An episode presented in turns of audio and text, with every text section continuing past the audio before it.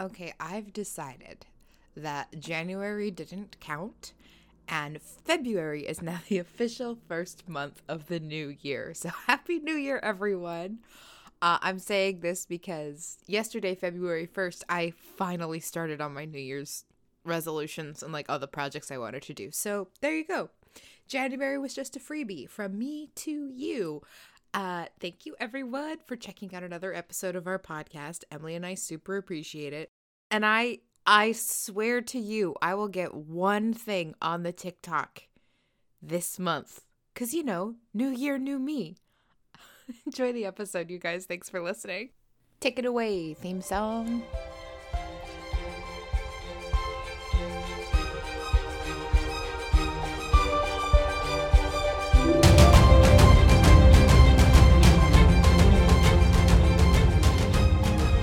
Hello, hello, hello, everyone. Welcome back to another episode of My Sister Made Me View It, Words of Radiance. Well, as Emily and I are blasting through this book to get to White Spine Uncaged Woo! In time to record for Dragonsteel Con. My name is Megan, and I should get back to cleaning the house so I can invite friends over from Dragonsteel Con. My name is Emily, and I should get back to convalescing. What'd you do? I threw my back out. It has been a supreme annoyance. Baby got back? No! Well, instead... Instead... We're making a podcast! We're making a podcast! Hi, everyone. Welcome to another uh, episode covering the Words of Radiance, in which Emily finally gets to hate Moash for an actual reason and not because she just judged him in pretty which harshly. Emily was proven absolutely supremely correct. In which Emily was definitely wrong up until this exact moment. And then she became no. retroactively correct. You can't see the future. You're not a Voidbringer. But I did. All right. So this week we are uh, covering four chapters. forty-four, One Form of Justice. forty-five, Middlefest. forty-six, Patriots. And forty-seven, Feminine Wiles. Mm. Emily, at first brush, what did you think of these chapters? I was, I loved them. They were so long, though. Like, it I, took me a while to get through them. I don't know why it took me so long. Yeah, I don't um, know either. It was only seventy pages. we're, we're making some chunky episodes to get to uh, our... Hopefully our, our Dragonsteel coverage. If not, then you're just going to have to cover the episode before White Spine Uncaged. It'll be fine. No one's coming to our recording anyway. Why is that, Megan? Because we're a sleeper hit. Next year, they'll be here in droves. There we go. You didn't answer my question. I asked you a question. What did you oh. think of these chapters? Okay. They were reverse Uno. My back seizes up. I'm in big trouble. It was. They were so exciting. Like we were really getting to like the intrigue and like the. But I do love a good intrigue. It felt like we were getting into like a spy movie because we have Shallan who is running like they're not cons, but she's running like four or five different plays. Schemes. Yeah. Plates. Yeah, she's got she's got a lot of plates in the air, and yep. Kaladin soon has a lot of plates in the air because stupid Moash. And I think those are the only two points of view we had actually with Shallan and Kaladin. Yeah, yeah. But a lot is like there's a lot happening, and I can feel that we're getting to more actiony. But this was a lot of. Really entertaining setup. Like, a lot yeah. of times it's just like, okay, this is a setup. Come on, come on, come on. Let's get to the good stuff. But, like, this is so fascinating and super entertaining and just, like, so enjoyable to read. Predictions corner at the end of this episode is gonna be tight. Yeah, okay. um, Emily, mm-hmm. congratulations. You are halfway through Words of Radiance. Oh, it's so good. Listen, I loved Way of Kings. Uh-huh. I loved it. This one might be my favorite out of the two books. I feel like this is a lot of people's favorite book. Mm-hmm. And like I've said, the first book is my favorite of the book. This one has my favorite moments and scenes. Mm-hmm. Third book has my favorite Branderlanch, and fourth one made me cry the most. Oh, no. I'm afraid for book five. I like, I don't even know. I don't even know. We start with chapter forty-four, One Form of Justice. Emily, can you read me the paragraph epigraph? But as for the bondsmiths, they had members only three, which number was not uncommon for them, nor did they seek to increase this by great bounds, for during the times of Madasa, only one of their order was in continual accompaniment of Urithiru and its thrones. Their spread was understood to be specific, and to persuade them to grow to the magnitude of the other orders was seen as seditious. Sorry, I'm going to redo that last line. Their spren was understood to be specific, and to persuade them to grow to the magnitude of the other orders was seen as seditious. From Words of Radiance, chapter sixteen, page fourteen. Okay, I want to talk about bondsmiths a little okay. bit. So remember Dalinar's vision of the recreants. Mm-hmm. Um, he saw... The recreants?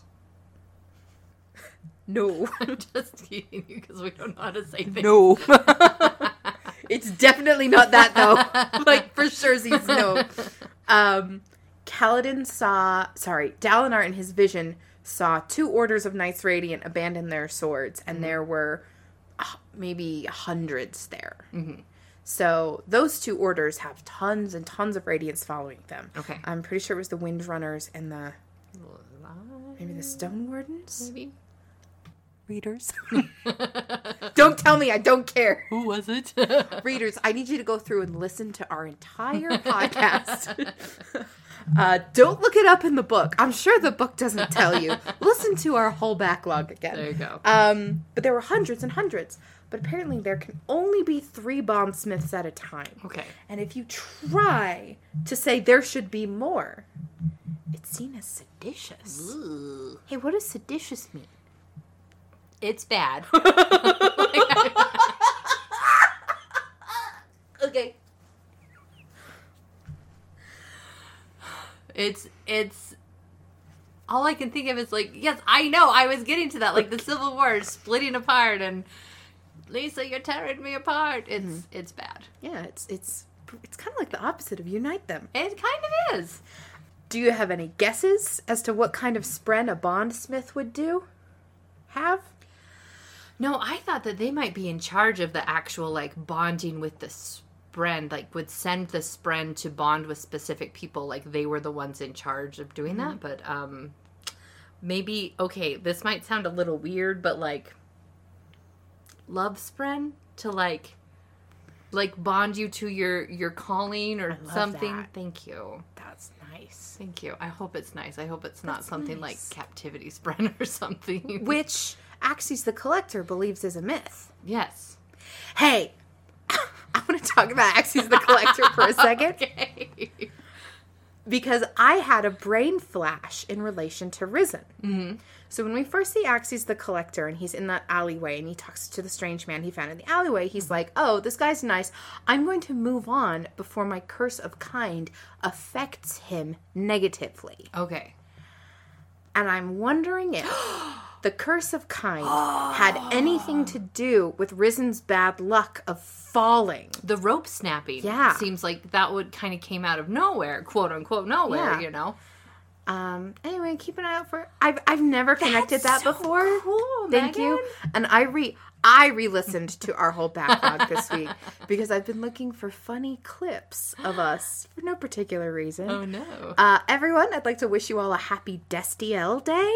Yes, um, we have to put our thing out. We caught it live as it happened. Do it next year. Okay. Anyway, if you That's listen what to we our... did last year. We've been recording for two, two years, years today. today.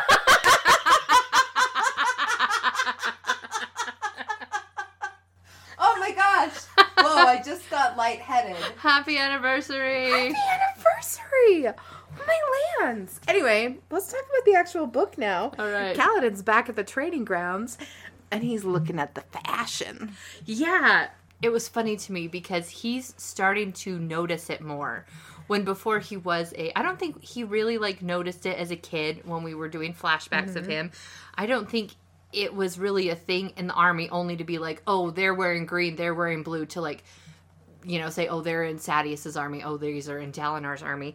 And here he's he's seen the differences of, you know, the type of ornaments on them, gemstones, colorful scarves were growing popular. Like, he's he's got an eye for fashion. Um, but it's interesting that he only sees it as a way for them to divide themselves from him. Mm-hmm. Um, where... to these light eyes, it would be a way, I would think, for them to distinguish themselves just from each other in general. Mm-hmm. Uh, and it reminds me of, we had school uniforms at didn't we? We did, yeah. We didn't have to wear them every day, though, did we? No, like, if you wanted to wear shorts, you had to wear the specific school shorts. Got it. But you could wear whatever pants you wanted. But, I mean, they had yeah. school uniform pants, too. Anyway, I've seen on T V characters who wear school uniforms, like, personalize them with pieces of flair or scarves, like he's talking about. This is my flair. We get one piece of flair on Tuesdays. Um, and in Bones, the T V show...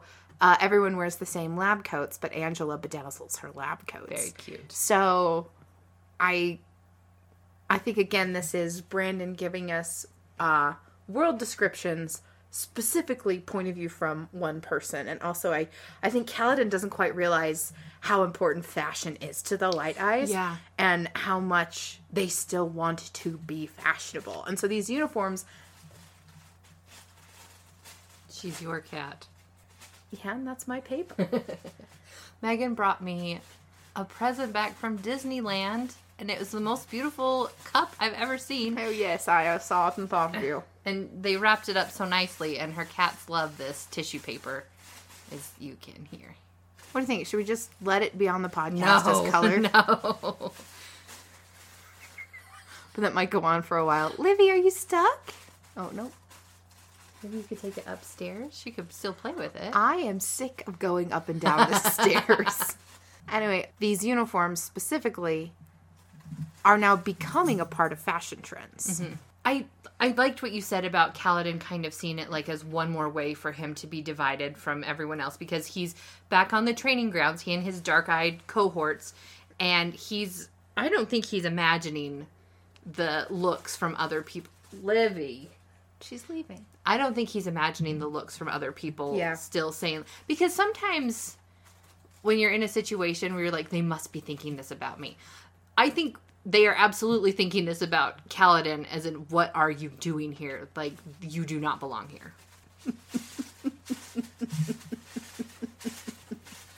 Elizabeth.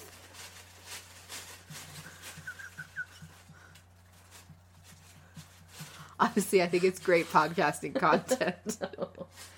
Renard's with them, and he asks if he could please be excused from bridge training, or what is it, uh, relieved from duty, so he can go train as a in his shard plate and everything, which, which I think is so cute and adorable. But he's like, and I'm it's not... a big duty. When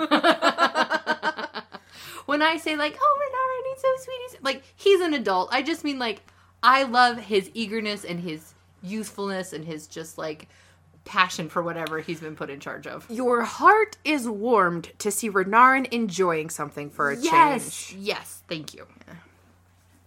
Yeah. Um.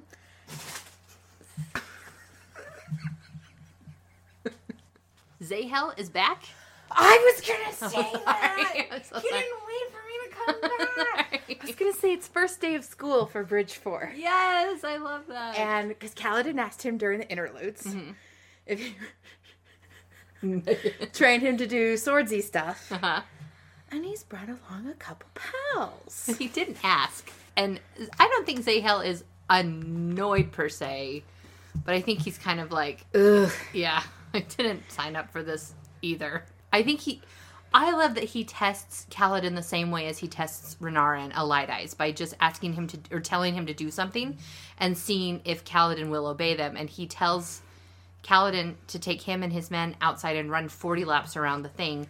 So and many laps. So many laps. And Kaladin immediately is like, okay, let's go. And Zahel's like, no, no, no, I just, I wanted to see if you were going to do what I said.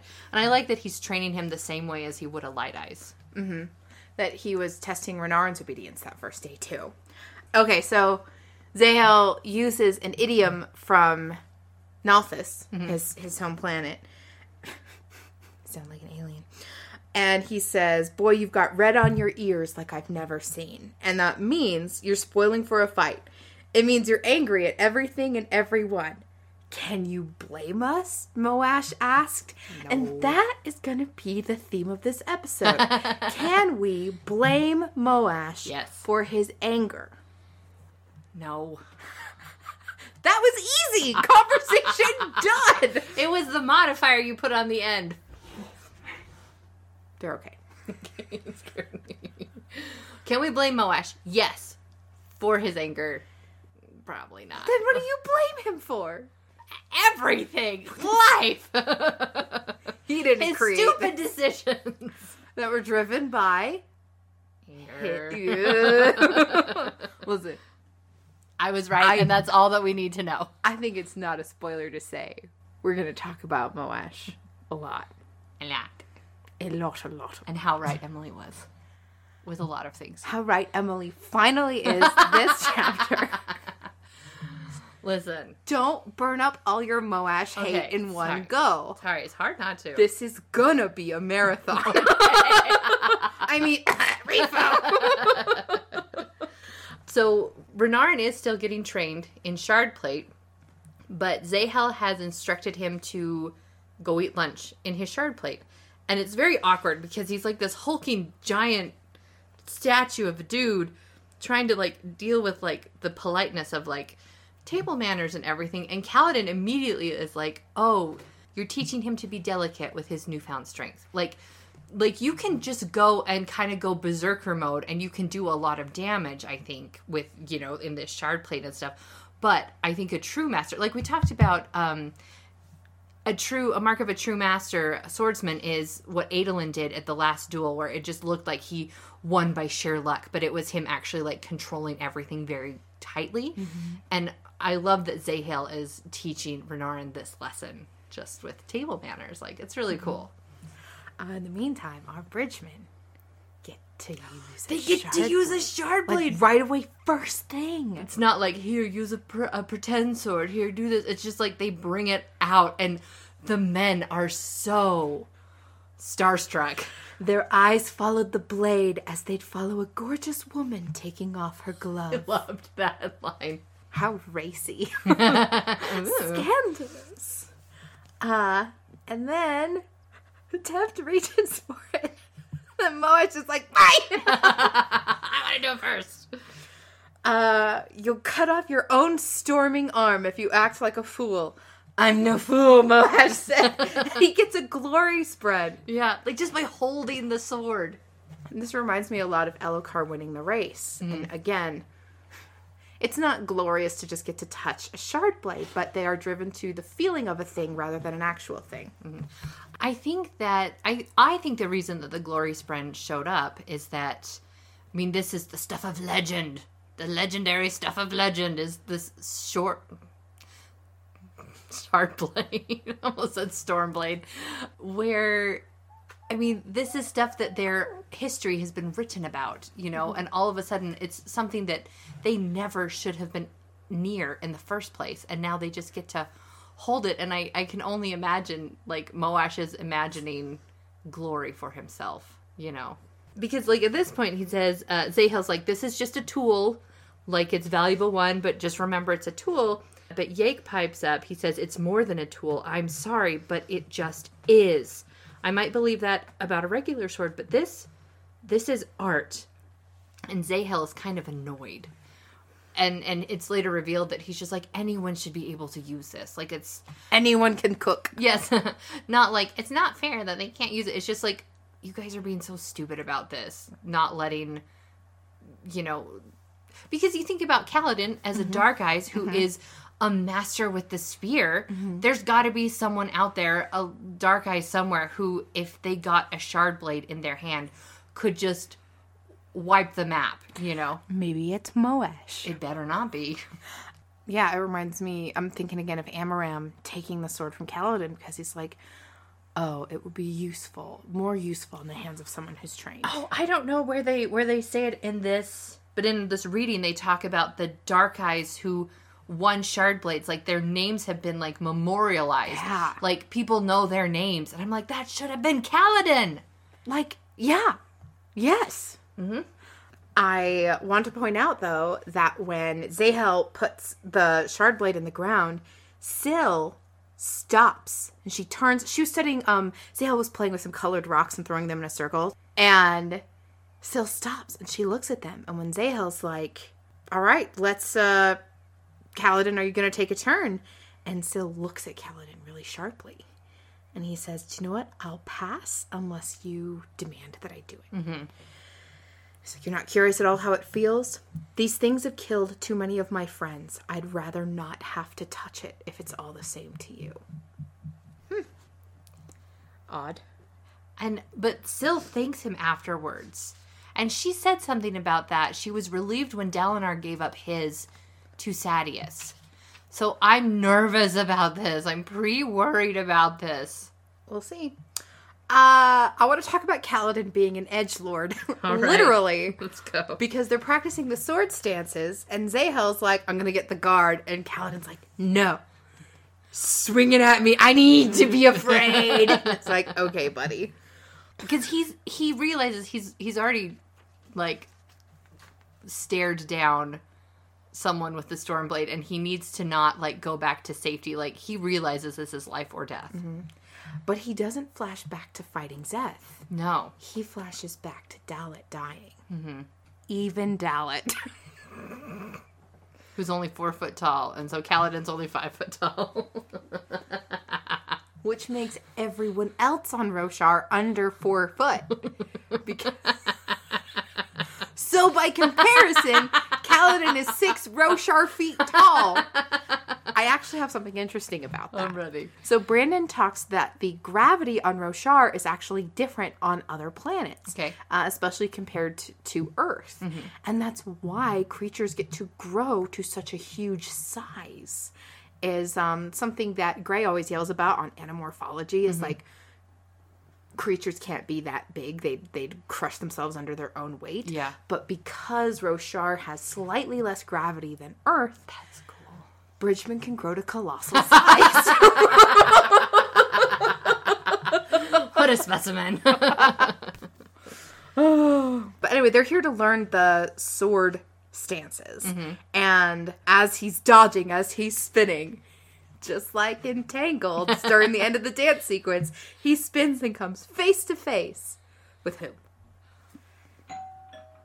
Our food! Dang it, I have to go get it. I'm so... Peter, I cannot get up these stairs. I can't do it, Peter.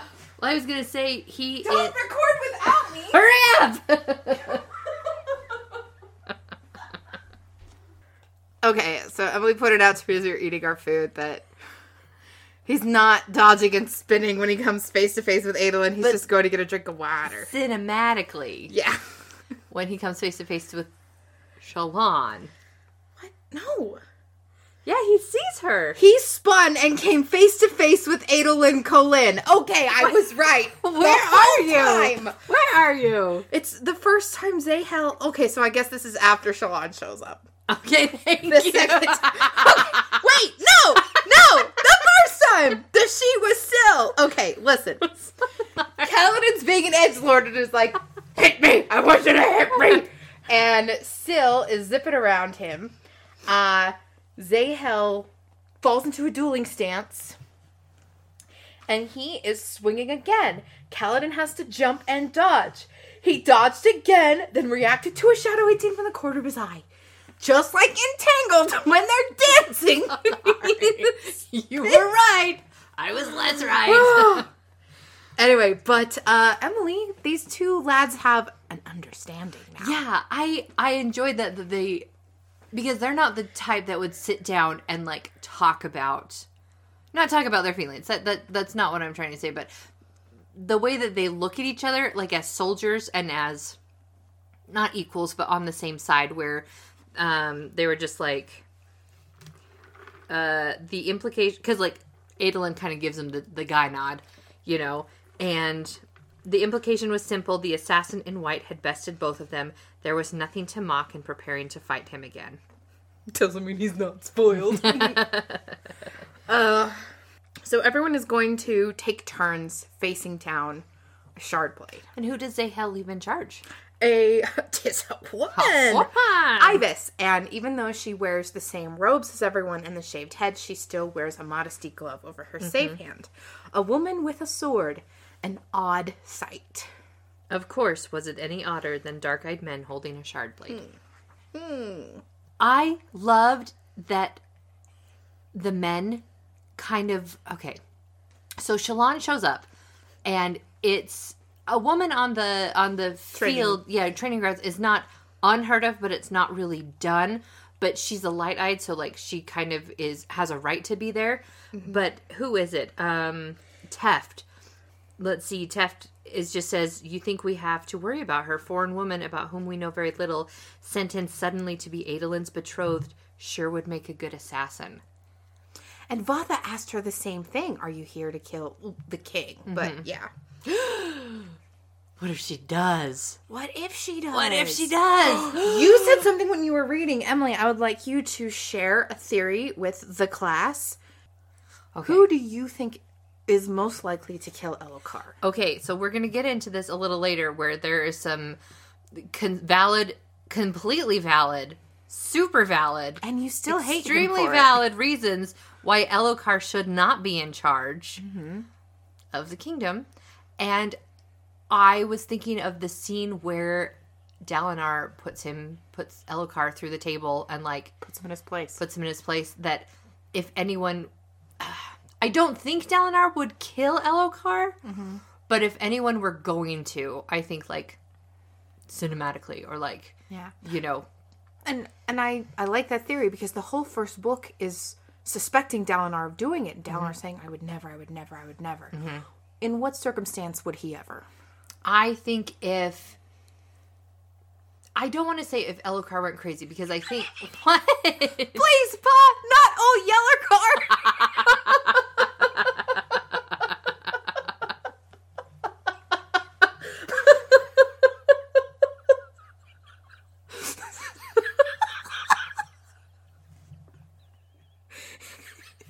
He's got rabies! I mean, axe hound bit him!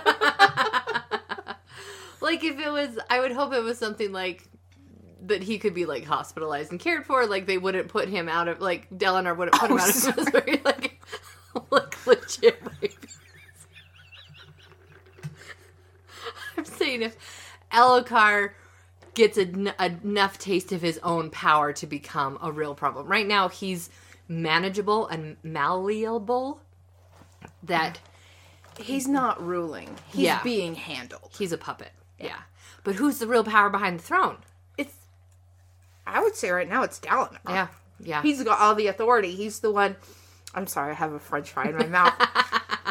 He's the one who's putting out proclamations and putting demands on all the high princes. Like, Elokar does not have a lot of real authority. No, no, he doesn't. Anyways, I'm excited to talk about that when we get there. I'm sorry for jumping the gun, but no! There's a there's a paragraph I want to I want to point out as Shallan arrives, and it's Kaladin thinking about the boots. He didn't bear a grudge about the incident with the boots. It simply typified how, to a light eyes, men like Kaladin were playthings. Mm-hmm. You toyed with dark eyes, took what you needed from them, and gave no thought to having left them far worse from the interaction. Yeah. And I know the boots thing is supposed to be funny, and I think we talked about it in the scene that because it happens to Kaladin, who, like, we know, we re- it's funny because it happens to Kaladin. Mm-hmm. But could you imagine if she stole, like... Teft's boots yeah, or... Drahi's boots. Mm-hmm. Or... I don't know them all by name yet. I will try. I will Sorry. try.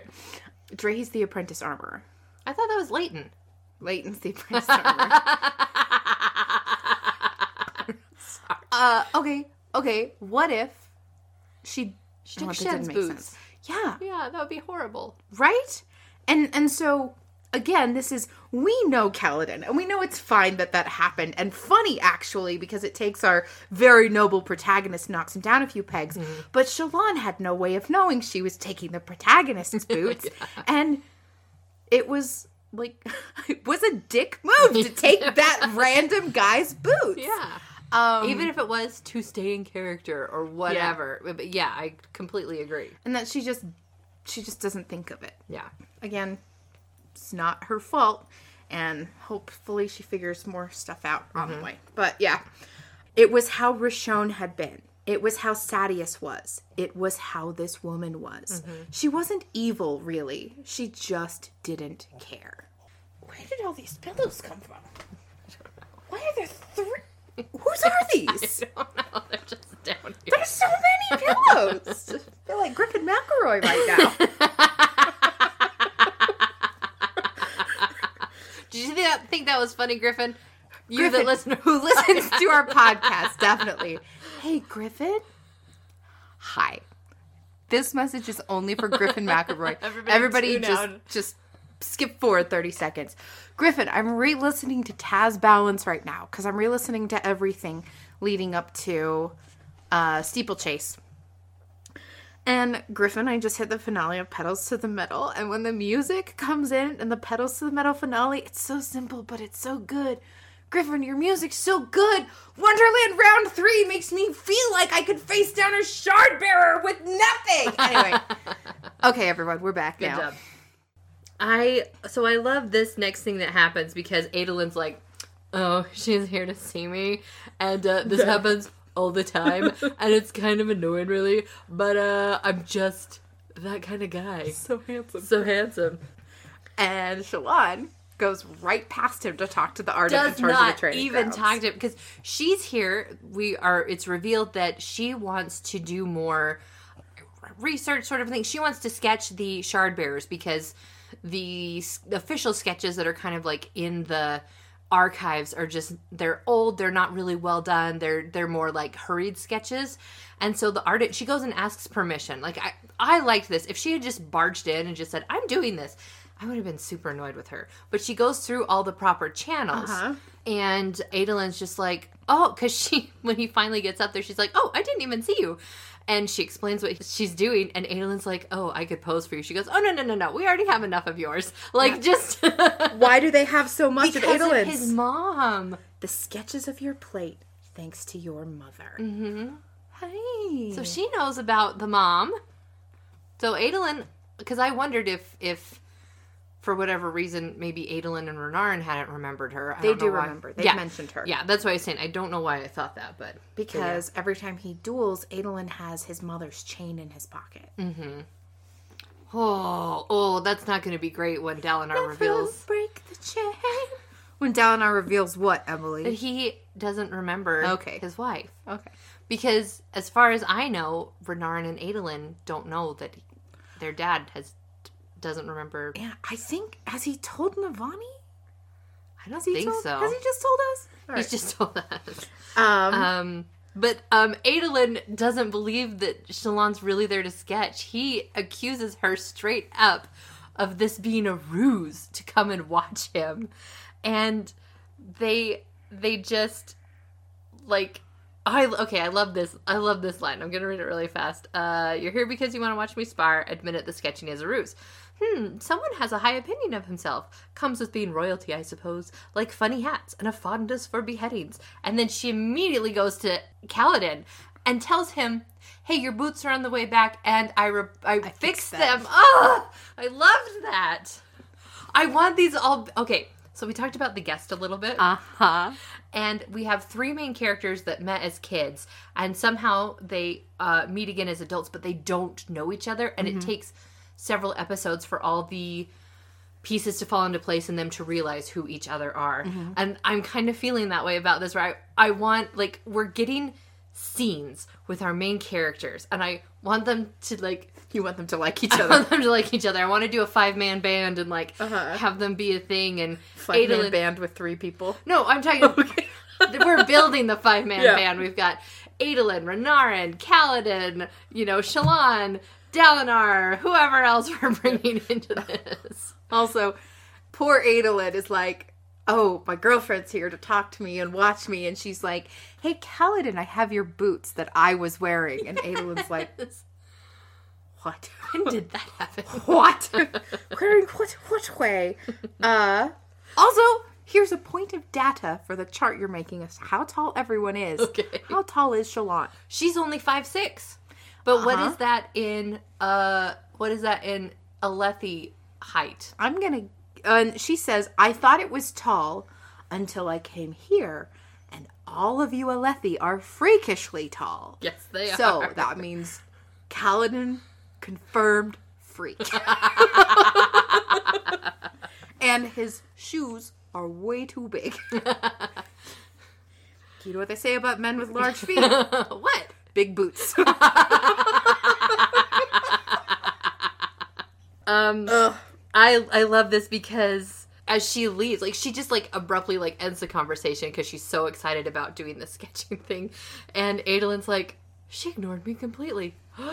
Like, I'm not like I'm in love, but you can tell like this is a new thing for him. And I was really kind of hoping this was the case because he talks about like how hard it's been to keep a girl and how he's kind of like, maybe with this like official betrothal, like it'll make it a little easier because, you know, I don't have to do all the work about it or whatever. Mm-hmm. But the idea that she isn't like intimidated or awed by him is new for him. And I love it. Uh, splash of cold water. Literally, Moash comes over to take a drink. Mm-hmm. Uh, he's released from training because he doesn't flinch. When the shard blade comes for him, he doesn't flinch. Yeah. And I wonder if that's practice? I don't think... Um, I think it's... I think it's stubbornness. But, okay. um, and also maybe a metaphor. But whatever. Uh, Emily. Oh, um, what happens in next? What do we find out about Moash's backstory? Hmm, does it align with hmm, maybe what I said last episode? Hmm? It was the king, Moash said. He had my family executed. Did I not say they had something that the king wanted? You did say that. But it... Okay. You said... You spun a tale that ended with Moash's family dying. We don't know the tale. Well, we do... We, we know the tale for the same. But yeah, yeah. he tells them. He tells them what happens is that, that Elokar was stupid. Mm-hmm. Because Elokar is stupid. Listen to me, listeners. I hate... I hate Elokar. I hate... Okay, here's the thing. I hate the way he was raised. I hate that... People let him get away with this for so long. I hate that. Oh, so it's not Elokar's fault. It listen, it is. He made choices, but I, I also feel he's a product of his upbringing, and this is a really a really weird line. Like he's not completely at fault, but I feel like he's not also completely to blame. But I'm I'm angry because I want him to take more charge of his destiny, which is just a personal preference. He's a product of his upbringing, mm-hmm. and this wouldn't be a problem except he has a huge amount of power that he's irresponsible with. Yeah. And it, it you know, we're going back to, can a spear be blamed for killing? Can a sword be blamed for killing? Can your inaction causing someone's death, is that the same as killing someone? But, mm-hmm. like, honestly, Moash points it out. And to, like, summarize real fast, Moash's um, grandparents ran a silversmith shop. And this one light-eyed, we don't catch the name, but a light-eyed man owned a couple other silversmith shops that were rivals. So he had Moash's grandparents dragged before Elokar on a trumped-up charge, and Elokar sent the seventy-five-year-old couple to prison where they died waiting for trial. Like, mm-hmm. they weren't even tried and sentenced. They were just sent to prison and left to die. And Moash wasn't home because he worked caravans growing up, mm-hmm. which a couple chapters ago you brought up, oh my gosh, I never thought about kids who grew up in caravans. And I'm like, Moash Aww, grew up in a caravan. caravan. So Elokar knew they'd die in there. That way the hearing would never go before the magistrates, exposing his corruption. That bastard killed them. Murdered them to keep his secret. I came home from my trip with the caravan to an empty house, and the neighbors told me my family was already two months dead. Mm-hmm. So now Moash is trying to assassinate King Elokar. Which he, like, reveals. Like, well, Kaladin well, guesses. Kaladin guesses, and Moash, like, freezes, deer in the headlights for a second. I couldn't believe it was Moash. Like, all the... I thought that that was a red herring. I thought that Moash... Because you loved him so much, I was like... give this guy a chance, whatever. I thought that Moash was a red herring for whoever was trying to kill the king. No, it literally was Moash. It literally was Moash. Ugh. I cannot be trusted. No, you cannot. But, uh, Cal, like, tries to, tries to they try to talk through it, and Moa's just like, obviously not here, Kaladin. Yeah. The man with the worst poker face in all of Roshar. Well, I love his semantics about this. What else am I supposed to do? Mm-hmm. What kind of justice can a man like me get on a king, Kaladin? Tell me. Justice! You love I justice! I love justice! And you love betrayal, and this this, this is both of them together. So here's the thing. You would say that Kaladin would be in the right to just go kill Sadeas. Hmm. Same for, you know, Aedel and Dalinar. So many people would just be in the right to go and kill Sadeas for the personal wrongs he's done against them. Mm-hmm. Elokar did the deed that killed Moash's family. Mm-hmm. If if Rishon had just thrown Kaladin's parents in jail, mm-hmm. and Kaladin's parents had died in jail, would you feel Kaladin had the right to kill Rishon? Okay. Maybe this isn't the answer you're looking for. I would say what I would want is no.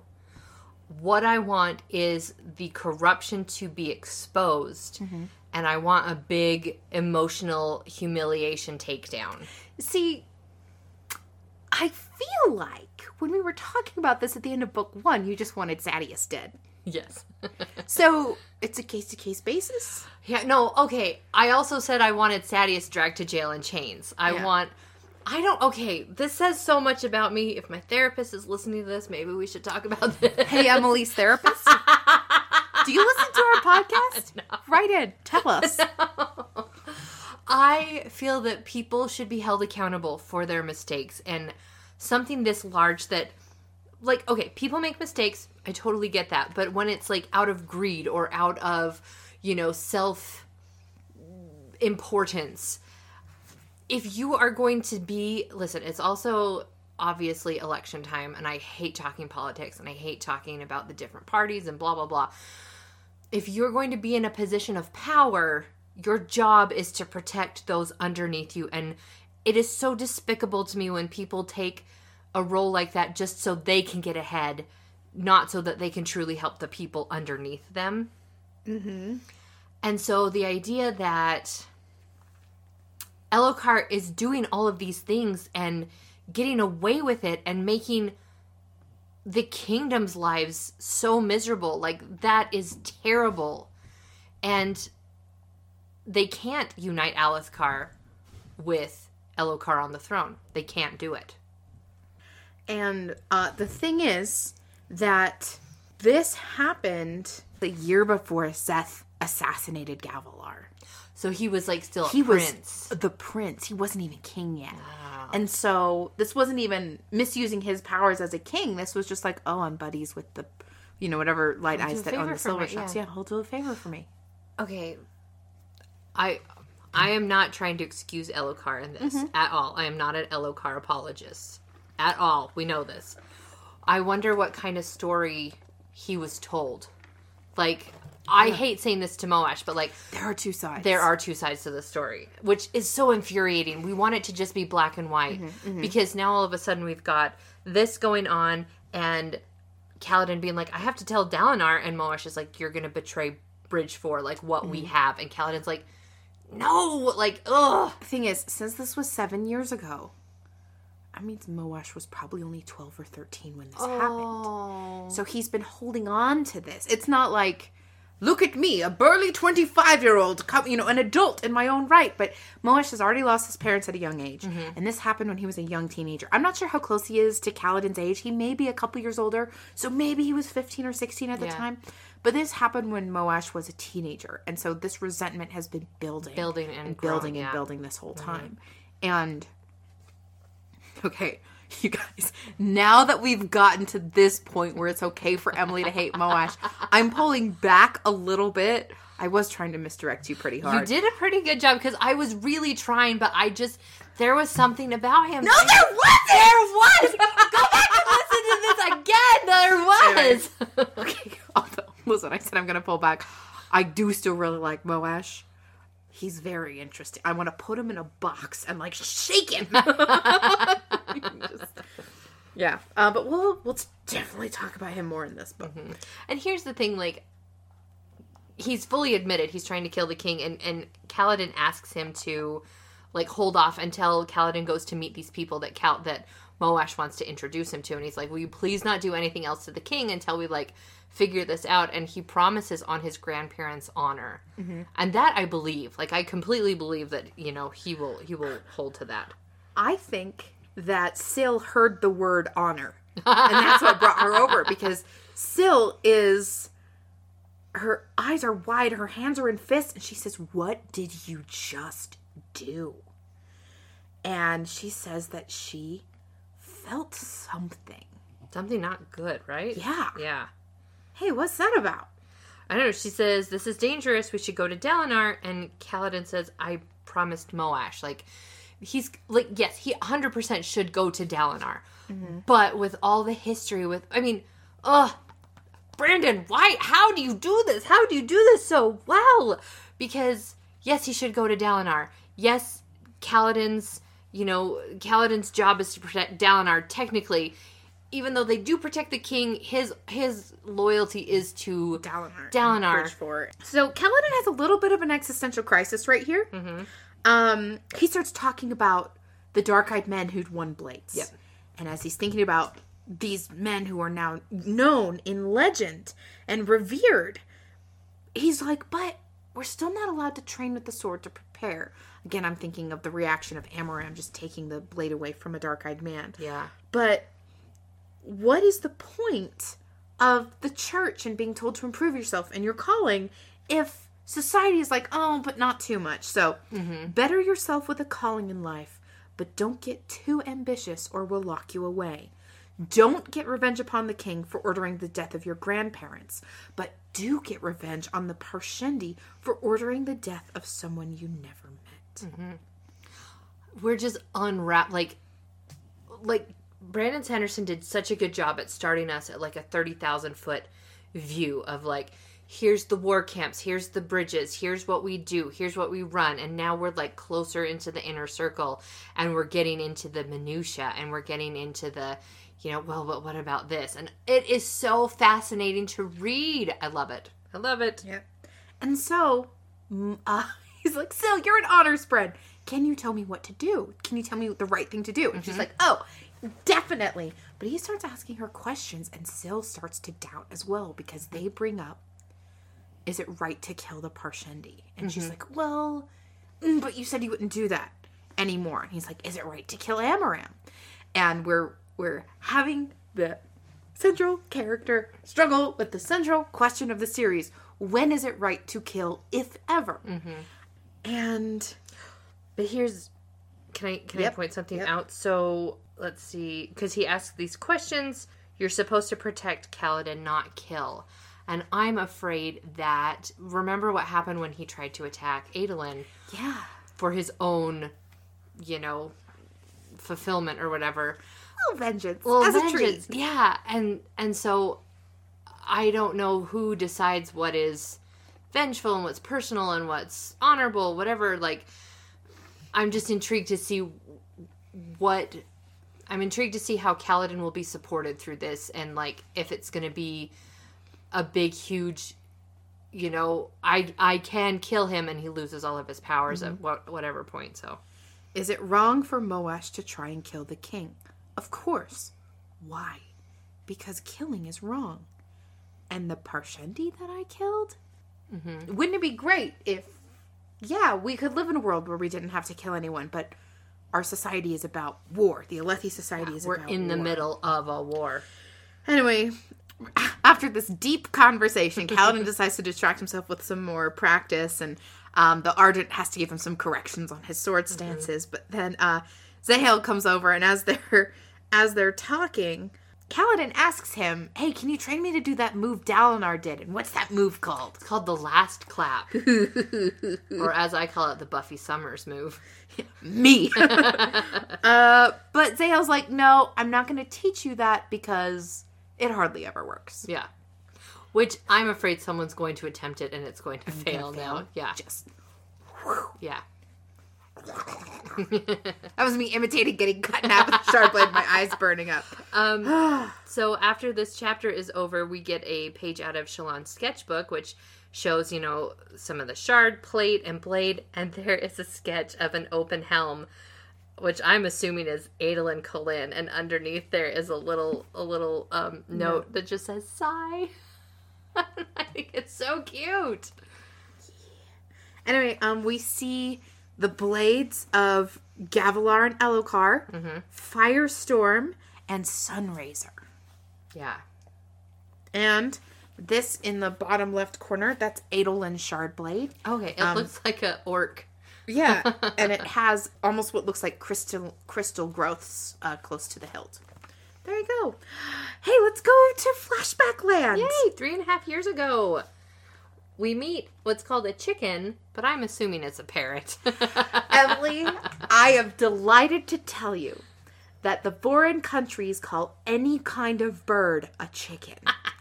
The only time we've heard a bird with the correct etymology is when Taravangian in the Shin language said a hundred doves. Okay. So every single bird is a chicken. This parrot is a chicken. The food they eat at dinner is chicken, but it could be like literally any turkey feathered or bird. Whatever, yeah. Yeah. Um, I'm going to do a shout out to Green Bean. Those of you who know who Green Bean is, we'll be friends. So. What? I don't know. We can't be friends. Okay, everyone, I'm so sorry to tell you this. Our podcast is over. Emily and I are no longer friends. That's it. Pack it up. Go home. We are still sisters, though, so it's, it's not called My Friend Made Me View It. Uh, so, it's oh, Middlefest. And it's great because the the merchant, you know, shows that the, the bird can talk, and Shallan is horrified. And I was like, whoa, what's going on? Shallan, you're usually so curious about things. But I thought this was a really great way to show that... Uh, how much she's grown by showing her where she used to be, because she says, a Voidbringer, an animal that speaks. You'll bring the eyes of the unmade upon us. And flag the phrase the unmade, because all right. I missed it the first time through the book. Remember the unmade. The unmade. Yeah, I, I thought that was a fun little ding, you uh-huh. know, saying, oh, this is what she used to be. And yeah. we're so used to her, like, now going out and, like, having spying knowledge. On people. Yeah, yeah. yeah. Jackson of none. Jackson of none. Which is a Shin name. Oh, Szeth-son-son-Vallano. Ah, yeah. It's a Shin bird. uh, because, remember, Shinovar is far enough to the west that delicate things can grow there. And yes. they're not all crab. Yeah. But yeah, Middlefest Fair is the highlight of Shallan's year. Mm-hmm. And she mentioned... this fair twice earlier. Yes, because she thought that when she sees the camps, she mm-hmm. thought, she's like, I thought my father's land was huge. Mm. And like, yeah. And she mentioned someone she meets here. Yes. Uh, last, when she's meeting Moraes, she's like, hey, this guy reminds me of somebody I met at Middlefest. Mm-hmm. There are a lot of really interesting things that happen in this chapter. Like a lot mm-hmm. of little things that were, were, I hope I picked up on everything. So. Oh. I want to talk about something really sad, and it's Shallan's self-image. Okay. I'm going to read this. At fourteen, she felt horribly gangly and far too boyish in figure. As womanhood had begun to come upon her, she had learned that she should be embarrassed by her red hair and freckled skin, that as they were a mark of an impure heritage. They were traditional Vaden colorings, but that was because, in their past, their lines had mixed up with horn eaters up in the peaks. Some people were proud of that coloring, not her father, so neither was Shallan. And this is where I go on a rant about how self-hatred is taught by stupid society beauty standards, and Shallan is gorgeous, and beauty is not the only thing that matters about a person, and you should not be made to feel bad because of how you look, because of what other people think of how you should look. And it's sad to see this happen to Shallan at an age where this happens to so many teenagers in our real world. Mm-hmm. Of every gender. Yep. Boo! Rubbish! Muck! Slime! Anyway, so yeah. She didn't even know she was supposed to be ashamed of it until her father told her that she should be. Which, oh, I hate that. I hate that so much. Because... a lot of things that we learn are obviously from other people, and if, and it's usually because of their like own self-loathing or their mm-hmm. own, you know, problems that just get passed down to the younger generations and causes extra problems, and it's it's just hard. Mm-hmm. We're finding out some more things about Shallan's father. Um, Namely he'd, that... He'd scared off her last tutor. He'd had something called a dot dot dot episode and had beaten Shallan's stepmother. And the tutor had packed her things and left. Yeah. Because proper society, that does not happen in proper society. Yeah. To the point that there's many, many examples in this chapter of how people, like it's an open secret. Yeah. How terrible and awful her father is. And I hate to say, well, then you should just stop your behavior.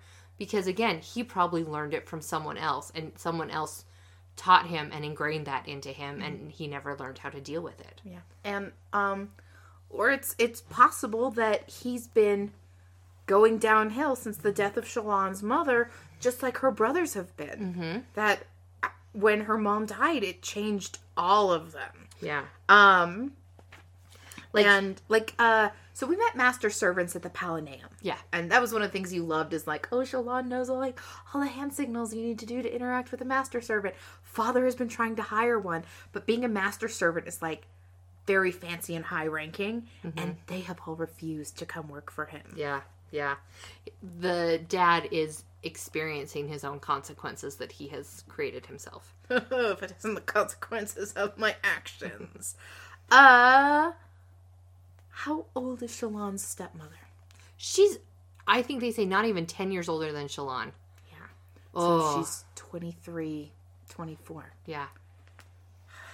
Who, and I wonder if, okay, because I, I think the dad had written to someone, and I don't know if he asked for her hand or if the guy offered his daughter, but it's just a, it's just a really terrible position for this woman to be in. Her name's Mal- Malaise? Yeah, which honestly, that's probably not her real name. It's yeah, it's probably Malaise. Um, yeah, Malaise is an English word that means misery. It's close enough. Yeah, her black hair brightened by a few streaks of blonde. Yeah. Anyway, they're watching a duel. Duel, and as they're talking, Father is discussing things with Revelar, who I'm pretty sure was the dinner guest uh, from mm-hmm. a few nights ago. And they're trading back and forth. And Father is not doing well in no. this trade. And the guy really is taking advantage. Because he's because he can. Because mm-hmm. he has the upper hand. Like, the dad is... Oh, it's, it's so interesting because he's in a high position. But he doesn't have the political... ecumenity, you know, mm-hmm. to back it up. Everywhere I step, I find only corners, Father whispered. Slowly, they trap me. Mm-hmm. Okay, and so he ends up sending Shallan away, you know, um, or the, the other person asks to send Shallan away. And this is where I'm going to get on a soapbox as well, because she she's sent away and she's like, well, it's what I wanted, but she feels bad about it. Um, she did feel bad leaving Father. He didn't often speak with her, let alone ask for her opinion, but he did seem to be stronger when she was near. Okay, so again, remember how much I was not impressed with Shallan at the beginning of this chapter, the beginning of this book. Do you remember? Can you hear that? Oh, I'm trying to very slowly crunch my French fries. So just I was waiting for you to acknowledge me. I acknowledge you. Thank you. What did you say? I was focused too hard on being quiet with my French fry. Um, so I talked about how uh, he seemed to be stronger when she was near, um, and how I didn't like Shallan at the beginning of this book. Mm-hmm. Okay, so the rest of this chapter is Shallan going from brother to brother to brother to fix things. Yeah. This gives me eldest child energy so hard, because sometimes we take it upon ourselves to fix things in the family that don't need, it's not your business to fix. Adults should take care of themselves. Like, I had a really interesting conversation with a friend the other day where we were talking, we had found like some table topic mm-hmm. things, and they're like, if you could go back and tell your younger self something, what would you tell them? And everyone in the group had kind of been like, I would go back and basically tell my younger self not to worry about these adults in your life because they should be the ones taking care of themselves. Mm-hmm. Like, that was across the board. There was four of us, and we all agreed, like, uh, we wish our younger selves would have known that you weren't responsible for the way other people felt. You weren't responsible for the way other people reacted. You weren't responsible for that. You were eight years old, you mm-hmm. know. And, oh, reading this about Shallan, where she is doing this because she's trying to keep her family together. She's trying to, I think, step into, like, the adult's shoes because no one else is being an adult. And or they're handling things, you know, in a way that is not healthy. And, man, I could go on and on and on about this. But the idea of trying to fix a situation that's not a child's responsibility, like, that is the hill I will die on, and that it's not the kid's responsibility. And watching Shallan do this whole chapter, I was so sad. Mm-hmm. I was so heartbroken for her because she's kind of thinking, like, if she can fix it, things might go back to the way they were. Yeah, because we find out there. The one thing that she wants is her family to be together again, for her mother to be alive, for everyone to be happy. And she is trying to achieve this dream for herself in a way that it's impossible. Like, I truly think at this point, there's their family is too broken to achieve that. But she goes out of her way and does things that she's terrified to do in order to make it work. My esteem for Shallan keeps going up. I apologize to beginning of Words of Radiance Shallan for doubting her. Sorry. And it's it's more of this multiple sides to every story. You cannot know everything about another person. So she she goes to, to each of her brothers, and it, and it wraps with her bringing a letter to Belot from Alita. Mm-hmm. And it says in her hand, sorry, she mentions that the letter seemed to glow. Do you think that's a... I think it is a little bit, because we also see Shallan do some light weaving. Uh-huh. Like, even at fourteen. And I think it happened earlier. I think whatever happened with her mom, like, we'll go... The, there's a scene that she starts remembering a little bit more. Mm-hmm. I think that whatever hap- happened, um, she's had this ability, but she doesn't understand it, and we'll talk about that, so... So, in book one... Mm-hmm. Um, we go through Kaladin's flashbacks in chronological order, mm-hmm. like we're doing with Shallan. Yeah. Um, we don't, but we don't see the death of her. I mean, no, never mind. That is the first one we saw, because red carpet once white. There mm-hmm. were bodies on the floor, bodies and, on the and floor. Dad was singing the lullaby, and he picks her up, and and we know at the beginning of book one that her father has recently died, mm-hmm. and we find out at the end of book one that Shallan has killed him. Mm-hmm. So, like how Kaladin's flashbacks built up to the death of Tien, oh! Shallan's flashbacks are... Listen, remember how I wouldn't read Tien's death? Mm-hmm. I'll read her dad's death. Okay. No problem. God! Um, but uh, as she gets back to Father's tent... There's somebody there. She'd mentioned there was a world okay. singer at the fair. I think it's Wit. Even though he has black hair, he can dye his hair and he can... He has black his... hair in these books, He Emily. Has white hair! As Wit? No, that's it. Sorry, that's in Warbreaker. He's got white hair in Warbreaker. In Warbreaker. He has black hair in Words of Radiance. Got it, got it, got it. So, uh, tall, slender, and blue-eyed, he had deep black hair without a hint of impurity and wore clothing in the same shade. Mm-hmm. And when Shallan steps into the box, he he's, drops his glass. He's startled something about her. So, like, he can probably sense that she's a light weaver. Yeah, I really, I really love these very subtle clues that are, oh, I just, this book has so much reread potential, and I love it. He pours, she sees him pull out a packet, pour it into his cup, and mm-hmm. drink it. What is it? I... Please don't rate for this. Have a theory. Oh, okay. What book series do people drink packets and powders and things? Is it Mistborn? Yeah, I think. Oh, okay. I think he's put metal in his cup. Does he have Mistborn abilities? Oh, we don't know. Well, actually, he has Rayfo. to be from somewhere. So he has to be. he has to be from somewhere. You okay? I'm I'm saying maybe he's from the Mistborn world. I mean, we... Do you know? Nope. I almost just said something because I'm like, oh yeah, they told us earlier in the book, but they told us something about a different character. Forget about okay. it. He might. He might. He might.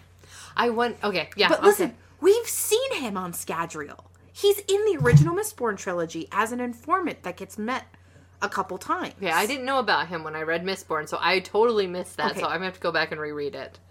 Amazing. Okay. Do it. His name is Hoid. He's Hoid is mentioned as a beggar informant that Kelsier goes to speak to in the first book, and then Vin is supposed to meet him in, I can't remember if it's the second or third book, but as she's traveling to talk to Hoid, this informant, she just gets a feeling that, oh man, maybe I shouldn't, and she ends up going off in another direction. So mm-hmm. he's seen in one book, he's mentioned in another. Okay. So we know Hoid has been to all of the other planets so far because we have seen, seen him. him in books. And so, does he have the magic from each of those planets? Rayfo? Mm-hmm. But he's got something going on. um, but he apparently has brought word from Helleran, but Shallan doesn't get to hear it while they're in the box because whatever news this man has brought to Father has greatly upset him, and he then and there basically declares Helleran not dead, but dead to them. Yeah, he's disowned. And he he elevates the other the last three brothers. It's what? A non-starter. Yeah. Ugh. Anyway, so she she does she goes to each of the of the brothers and Wickham um so Balat, she got the letter uh, and Jushu, brought him out of the yeah. the Axehound ring. Yep. And Wickham is mean to her. Yeah. Which, like, I... I get. It's hard to be a teenage boy mm-hmm. who's got these problems. And uh, she gives him more problems. She gives him math problems. Yeah. And he's like, I'm not going to be an ardent. I'm not going to do that. And she's like, this is just for fun. I know you like it. And so he says, this is stupid. What do you think you'll accomplish? I can't believe you wasted so much time on this. Mm-hmm. And she... Uh, it hurts her feelings. Yeah. Not just Wickham's words, but the way her emotions betrayed her. She couldn't hold them in. And we know Shallan's favorite coping mechanism is conceal it, don't feel it, don't yep. let it show. Yep. So anyway, Hoid has a question for her. Yeah, he... Because he yells out the word Axehound, and this is when I was just like, is this Hoid because, or wit, you know, because his favorite pastime is saying confusing things and pretending he's clever, which he is clever, okay. Mm-hmm. Um, but he says, I've wondered, the messenger says, if any of you find the term odd, you know what an axe is, but what is a hound? They don't have they don't dogs. Have dogs. I would hate it there, even though that's the that's the world I'd want to visit. If I brought Copper, they'd think, like, he was really cool. Yeah. Uh, this is a fuzz hound. He has a very delicate tummy. Why does that matter, Shallan asked. Because it is a word, the messenger replied. A simple word with a world embedded inside, like a bud waiting to open.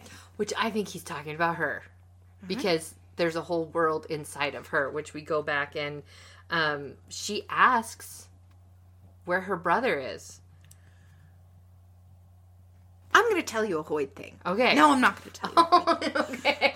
Listeners, I'm going to message Ted right now. Okay. No, never no, mind. He's in so Boston. Late in Boston. I'm going to call him and wake him up and say, Ted, this is important. Hey, so go for it. I would like to just tell you. Okay. There's some magic going on with Hoid. Okay, that I believe. He is not allowed to physically hurt people. Which I think probably comes in handy if he's not supposed to interfere, and I'm sure he meets with a lot of really stupid people. So there's a there's a line he says here. Mm-hmm. Shallan steps backwards. No need for that, the man said, settling onto a rock. You needn't fear me. I'm terribly ineffective at hurting people. I blame my upbringing. Mm. So, so I want you to know... Hoid cannot physically harm living people. Well, then being the king's wit is like his only out. He can only hurt them emotionally. He can hurt their spirits. I was going to say, it's also dangerous because if he can't, I, does that mean he can't uh, defend himself, or he mm-hmm. just like can't actually hurt people? Yep. Um, so I love this because as he, he just like kind of does like about face, but he says, "Tell me, young one, do Spren speak to you?" And then, okay, this is the part that I was just like, okay. The next few lines are, the lights going out, life drained from them. Twisted symbols, the eye should not see, her mother's soul in a box. Um, and and he starts asking, well, she says, I. she said, no, why would a Spren speak to me? No voices, the man said, leaning forward. Do spheres go dark when you are near? And so I'm wondering if there's, like, a way he can tell who's going to be a Radiant before they, I mean, obviously, I'm assuming before they know themselves, because he is asking all of the right mm-hmm. questions. But he says, he says something, two blind men waited at the end of an era.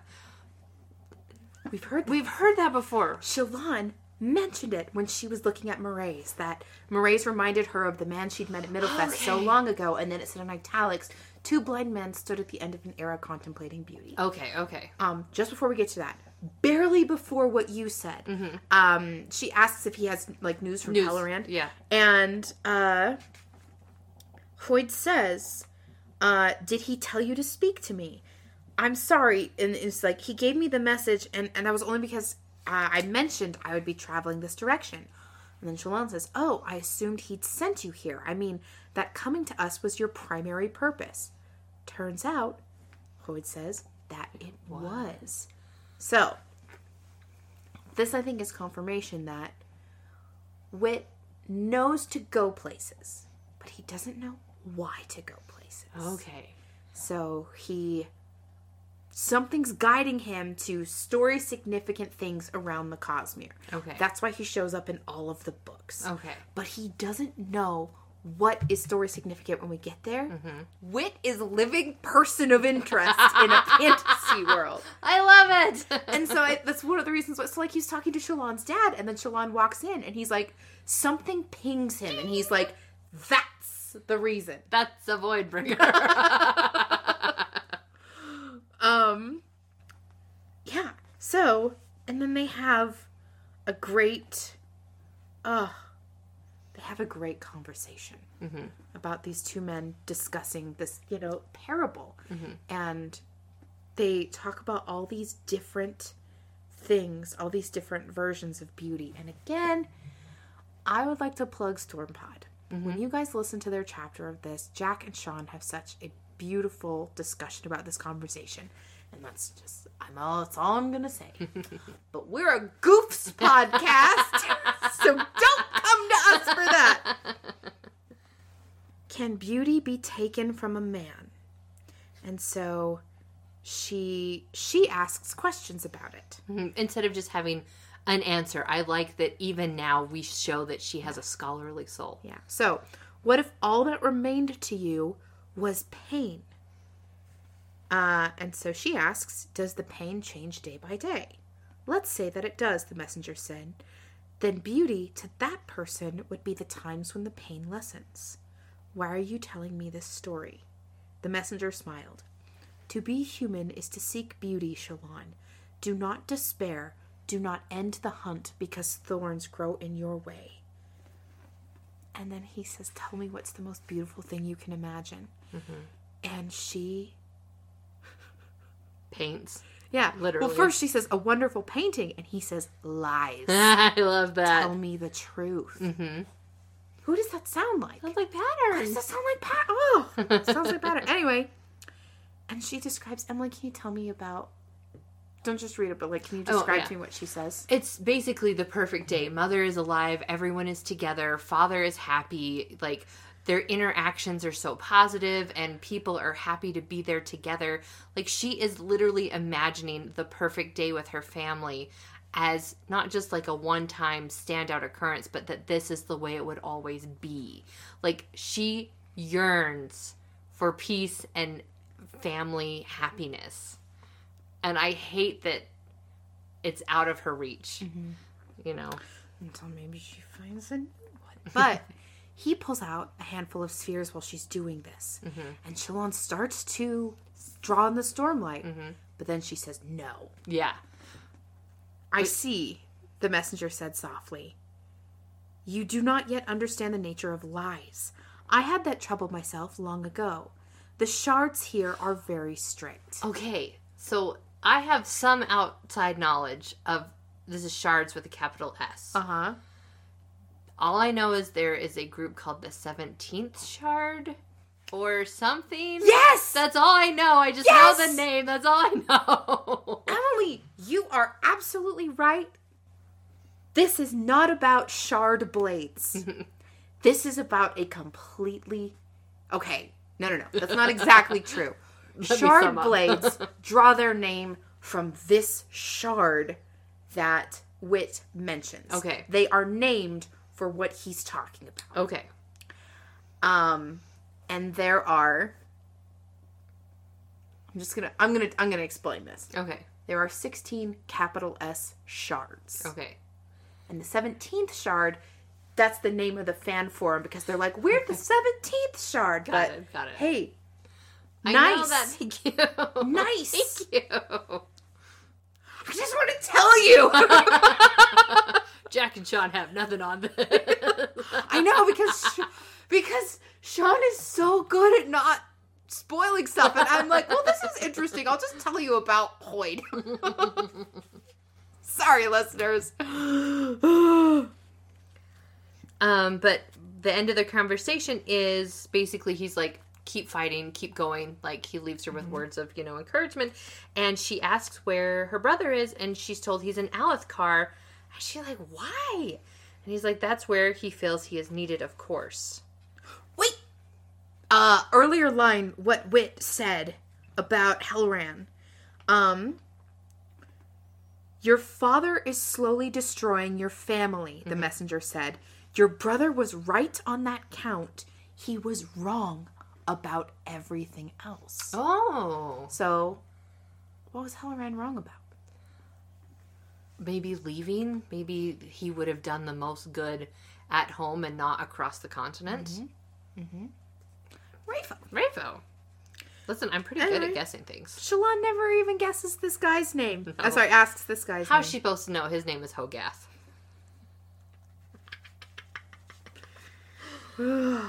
Anyway, let's move on to forty-six. Patriots. Emily, can you read me the epigraph? Yes. When Simul was informed of the arrival of the Edge Dancers, a concealed consternation and terror, as is common in such cases, fell upon him.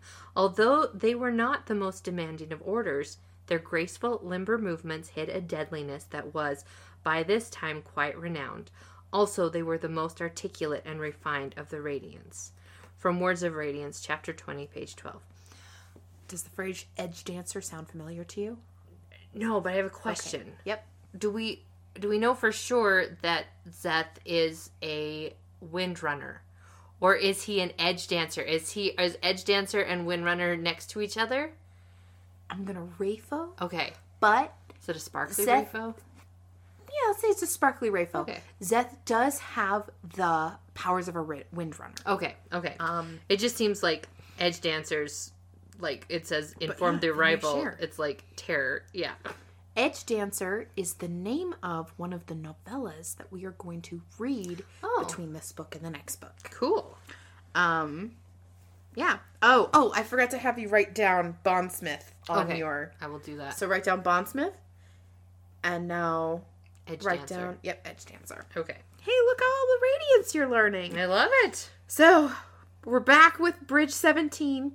Um, turns out Bridge eighteen is a problem bridge. Yeah, it's interesting because it's almost like they're too set in their ways to change. Like, they've, they've done all the same things as everyone else, but their, like, cliques were kind of solidified before coming over to Bridge four. And Kaladin's actually thinking about breaking them up and sticking them in other yeah. platoons or whatever. Dissolving. Yeah, yeah.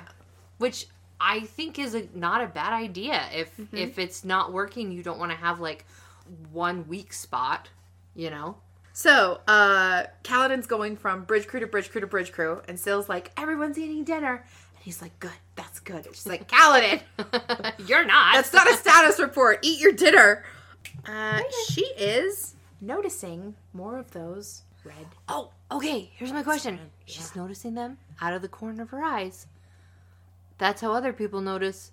Their radiant spren is out of the corner of their eyes. Is it time for a spren of a spren? I don't know. Uh, we meet some more cousins. Oh, the Herdazians! Bridge four! Kaladin's like, come on, guys. This isn't even subtle.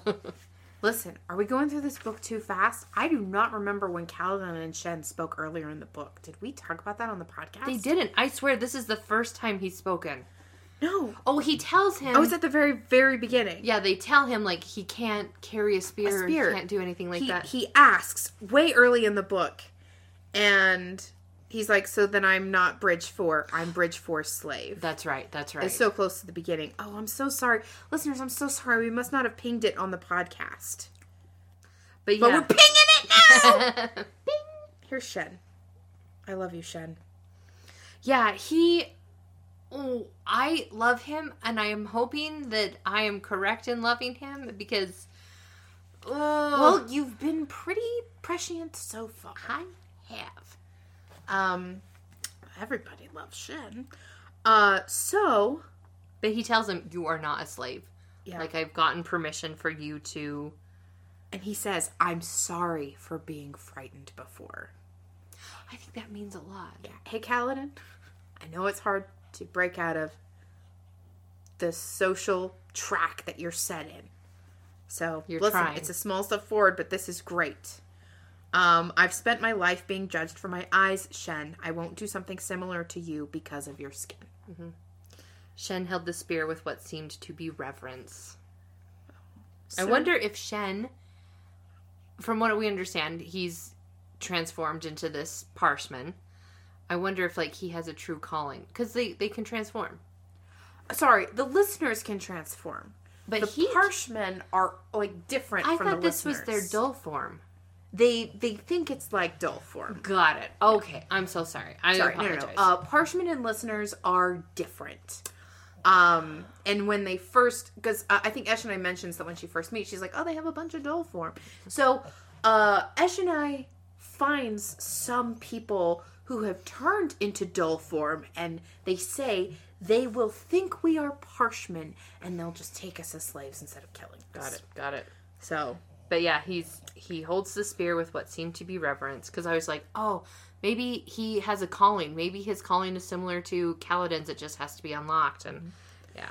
And we find out that Leighton and Notton practice in the mornings with a few men, and they're willing to help you learn so you don't have to train with the new recruits. So he could still be with Bridge four. He's, yeah, still going to be with Bridge four. Um, and I wonder if Renarin's part of morning training. Oh, I would love that.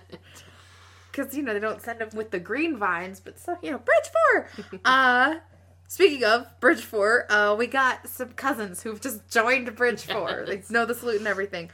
Uh, I'd also like to point out that Emily's number one enemy, the most detested and hated character in all of the Stormlight Archive, interrupts this nice moment between yes, Kaladin and... Yes, he does. Shame on him. Read the room. Two sides of every story. He doesn't know that Shen was about to tell Kaladin something. Ugh. But he... So, uh, it's Moash, Lopin, Pete, and Sigzil, and Rock, and they... Go out drinking! Go out drinking! Oh, uh, this really has nothing to do, but Hobber is there. They've, like, carved him a special stump where he can sit and, like, help serve. Like, he's mm-hmm. still part of Bridge four. Ah! And I would like to bring up, because remember I just re-listened to our whole podcast, mm-hmm. Hobber was the first man Kaladin saved off the battlefield. Oh. I like that. So he's been extremely wounded twice, twice. And Kaladin's like, I'm not giving up I on got you. got you. But they're taking everyone out. They're they're going out drinking, and they, like, really insist that Kaladin comes.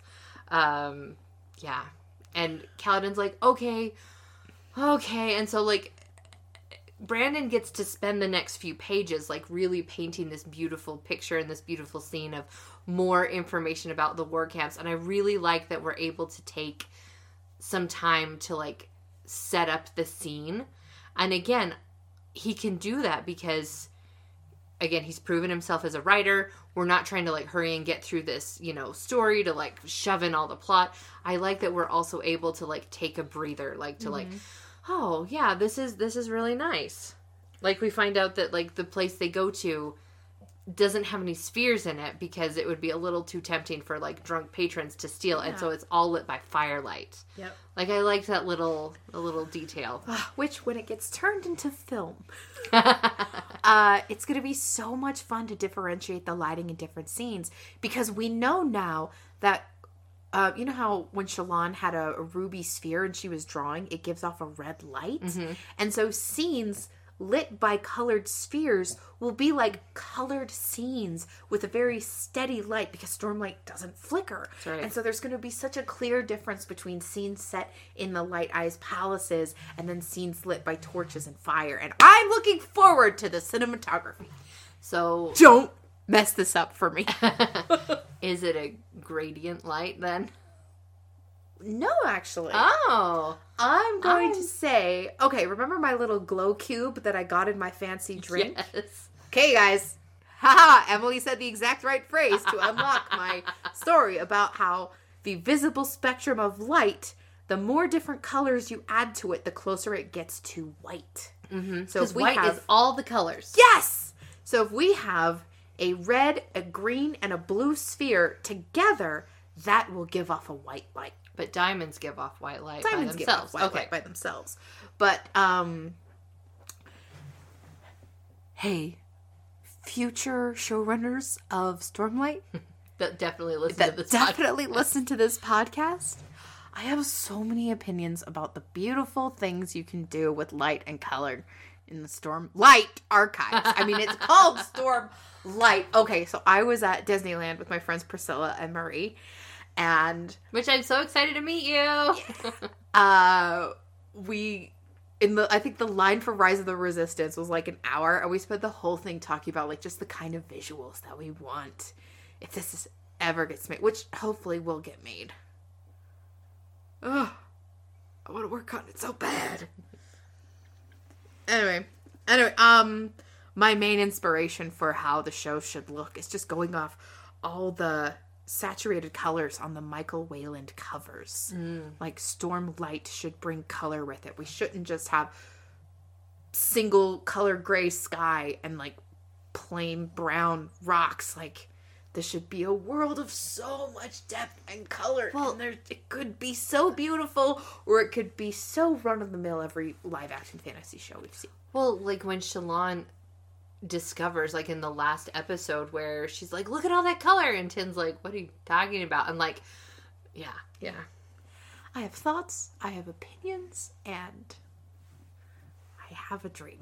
uh, Kaladin has thoughts and opinions, too, about Tauta. Yeah. And he's disgusted that other people are eating this, and I'm waiting for the scene where he finally tastes it and he goes, oh, dang it. It is really good.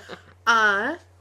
I want to I want to do a little note on the things he's hearing the town crier talk about. Oh, yes, yes, yes. There's a war in Yaqaved and a new emperor in Azir. Kaladin only had a vague idea of where that was. And you like, know where it is! It's on the map! It's on the map.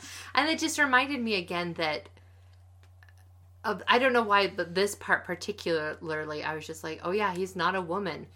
He wouldn't be able to just go and read the news. And, like, mm-hmm. Sigzil, I love how he goes over and he uh, pays for more information. And that just reminds me of, like, if he's being trained as a world singer, singer, he needs to know information. I mm-hmm. just also love that. These are just such good little, like, blips. A light-eyed courier posting projected high storm dates and times on a board. Her husband yawning nearby. Again, like, just this little reminder that all of the written work is done by women. Yeah. Uh, and it, we've got a lot of uh, info about things. I just, I want to see this scene. I want to make this scene. I want to make all these scenes. There's too much. I'm but a single person. Uh, anyway, what kind of Chota does Rock order? Uh, he orders ones with shells in it, and it's so crunchy, and my teeth hurt just by reading this scene. Anyway, um, his chew, he's his. His chowcha crunched. Uh, so Moash gets to pick tonight's tavern. We're going to the Henri Chol. That's yep. because he has a meeting set up there. But Pete is also really excited about going to the Henri Chol. Why's that? Because it's Sam and Rosie. I'm like, salmon? You don't have fish here. No, but no, yeah. Sam and Rosie. He and the barmaid, the bartender lady, have an understanding. Are you excited to find out Rock has a secret wife? Does he? Did Kaladin, I miss it? Kaladin hadn't given any thought to it. He should have. He knew that Rock was married. The I missed it! The Horn Eater had already sent letters to his family, though the peaks were so far away, news had not yet returned. Teft had been married, but his wife was dead, as was much of his family. I don't know how I missed that. I knew that. I got that Rock had was sending letters to his family. I'm in so much pain from my back. It was impossible to read. That it just reflects into your yes. eyes. Oh, he's secretly married. Why aren't you more upset about this? I'm excited, because Rock, he's so wonderful. He should have someone. You missed a secret wife. That's so nice. Anyway, uh, he wants Horn Eater Lager. And which apparently melts normal. Like, what even are Horn Eaters? Their insides must be coated in, like, adamantium. Yeah. Uh, but anyway, um, so Pete and his girlfriend, Ka, lets him do it. Okay, so we get some good information about the Horn Eater peaks. Yeah, we get, like, a, like a, not a legend, but kind of, like, some of their, oh, shoot, what's the word I'm looking for? Mythology. Mythology, thank you. And, and they have, every single peak has a hot lake at the top of it. Mm-hmm. And it keeps all of the peaks warm. And you cannot swim in it if you are not a Horn Eater. I... It's very Yellowstone to me. Yeah. I have just got to think that Axes is going to try it. Yeah.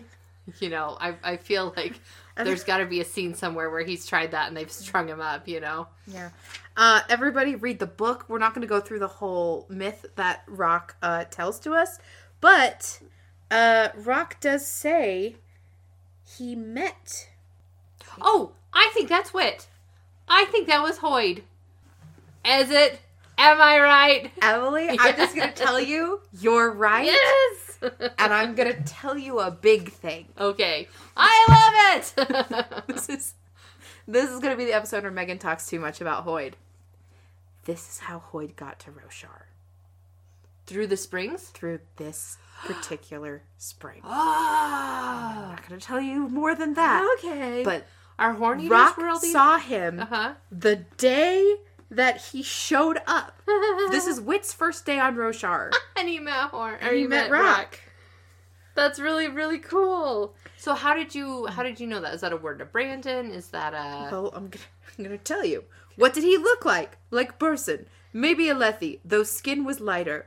Very angular face. That's a Wit descriptor. Uh-huh. Handsome, perhaps, with white hair. Sigzel looked up sharply. White hair? Yes, Rock said, not grey like old man, but white. Yet he is young man. He spoke with me on shore. Ha! Made mockery of my beard. Asked what year it was by Horn Eater calendar. Thought my name was funny. That's Wit. That's his first day on Roshar, and he runs into Rock. I love it. Uh, and and the reason why Sigzel recognizes the description, do you remember from the end of book one? He's the student yeah. of Wit, yeah. So Sigzel rec- Sigzel recognizes Wit. Mm-hmm. Now, is it chance, happenstance, that these two bridgemen, who were very separated by destiny, have both met Wit and Kaladin's met Wit? Or is it... Moash is not leading... worthy enough to meet Wit. There's still time. Or is it just... The the power of the narrative that's leading Wit around, meeting these people before their destinies bring them together. I feel it's more the first one. I mm-hmm. don't feel that Brandon Sanderson would, would do something like the second option.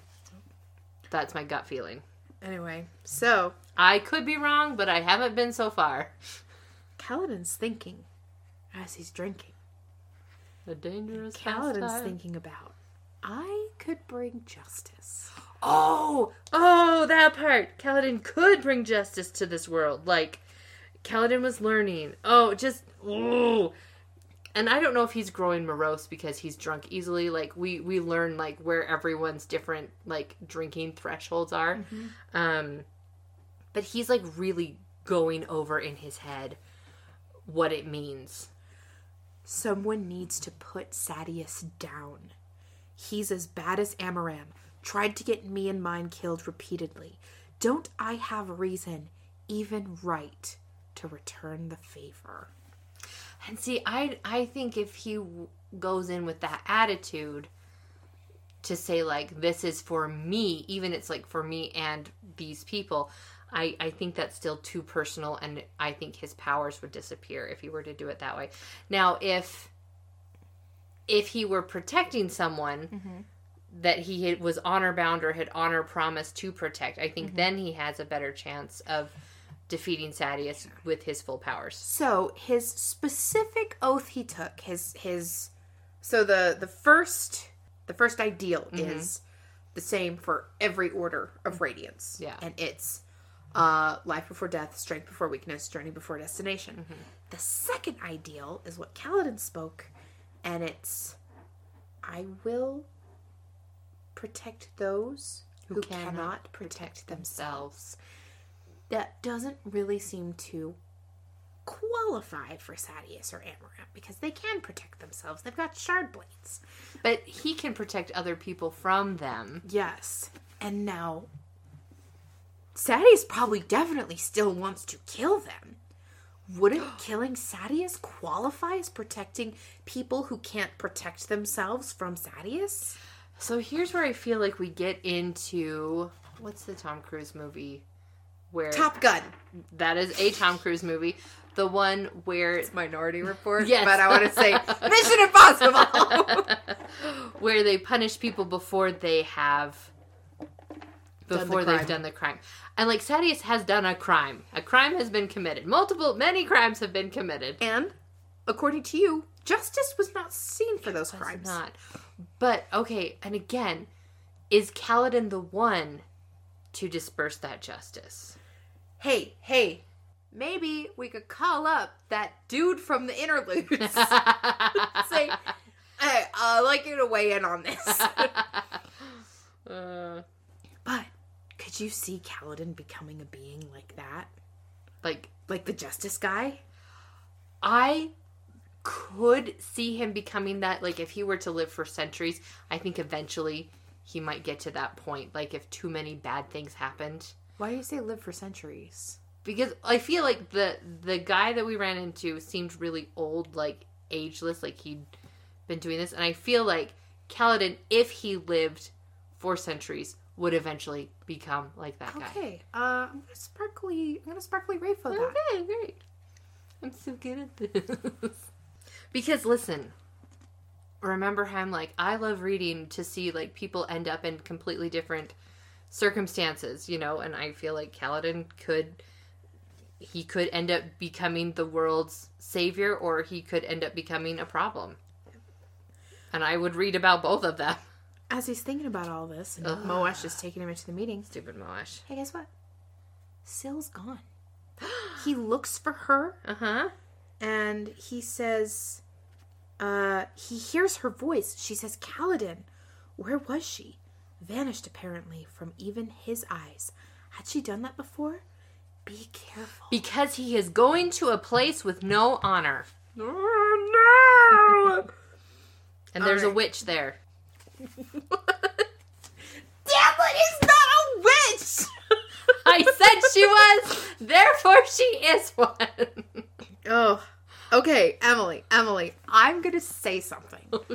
And it's not a spoiler because it hasn't been confirmed yet in any of the books so far. Okay. I don't know. Is this your theory then? This is a theory. Okay. You know how the word of the book is bastard? Yes. I think Graves is Gavilar's bastard son. I wanted this. I wanted I know. Yes. So when you were talking about that in book one, where you're like, there's so many, and they're the ones trying to kill Alucard. I'm like vibrating in my seat because I think Graves is Gavilar's son. Remember, G starts with G. Yeah! G starts with G! Gavilar and Graves. So, um, he has jet black Alethi hair styled crisply. He wore an open jacket and an expensive-looking black shirt underneath, embroidered with white vines running between the buttons and a stalk at his throat. Mm-hmm. So this is the famous Kaladin. Anyway, the reason why I think this is Graves' green eyes are pointed out, mm-hmm. and um, Gavilar had green eyes. Oh, see, I'd, I'd be I'd be great with that. So, um, okay, so we've got a potential. potential, you know, heir to the throne, which I think makes his reasoning all the more mm. interesting, where he's like, I'm doing it. Because if he is one, but he's like, we need to kill Elokar for the good of, El- you know, we need to kill, yeah, Elokar for the good of Alokar. Alethi? Alokar? Am I saying? Alokar. It's been a long day.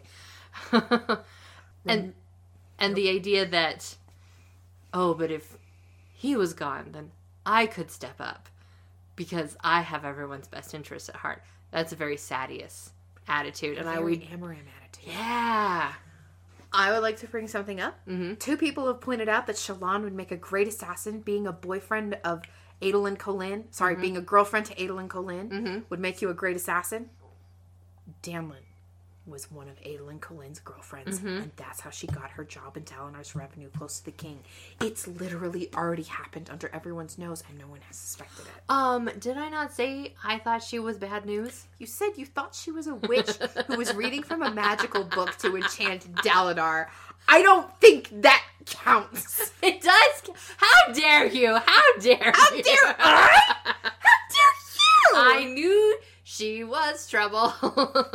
All right. Anyway, um, Graves is listing the things. Okay, but the thing is, is that Graves doesn't want the throne. Who do they want on the throne? They want Dalinar on they the throne. They want Dalinar on the throne. We all want Dalinar. Listen, we're all looking for the guy who did this. We all want Dalinar on the throne. These are the people behind the saddle strap. Yeah. Nope. Sorry. Nope. nope. These are the people behind the cracked gemstones. Mm-hmm. And They're the... Which I found interesting, and the sliced balcony, and it happened exactly like, was it Teft? Yeah. Exactly like Teft was like, well, I would do this. Like, yeah, because Moash is like, I was just in charge of the rope, you know? Yeah. And so Kaladin is like, hi, um, I can't be a part of this. Uh, but D- Kaladin's like, I could turn you in. You know, even just inviting me here. I'm the head of the guard. Just bringing me here was a risk. And they're like, we brought you because Moash is like, Moash cannot shut up about how much he likes Kaladin. Ugh. He talks about him all the time. And then Graves, like we've seen Shallan do, like we've seen Yasna do, he turns the logic around. Mm-hmm. And he's like, Moash says you were trained as a surgeon. Yes. And what do you do if the hand is festering, threatening the entire body? Do you wait and hope it gets better, or do you act? Yeah. Now. This is literally something Kaladin considered in the first book mm-hmm. about uh, Rishon as a festering limb or finger, I think he said, that needed to be removed. Mm-hmm. And Liren was faced with the choice to do this and didn't. Kaladin now, now has that same... That same choice. And yeah. I think Kaladin believes that his father chose wrong. Mm-hmm. So now Kaladin's been given the same choice. Yeah. It's, listen, we have, we have stated on this podcast, murder is wrong. You and I firmly believe murder is wrong. Yes, so I believe real life murder is wrong, but fictional murder is a metaphor. Yes. And okay. Because here's the thing, like, I don't think they're wrong. I think that murdering a king and destabilizing everything is not really the answer. Like, do they... Here's the thing. Can someone not learn to be a good king?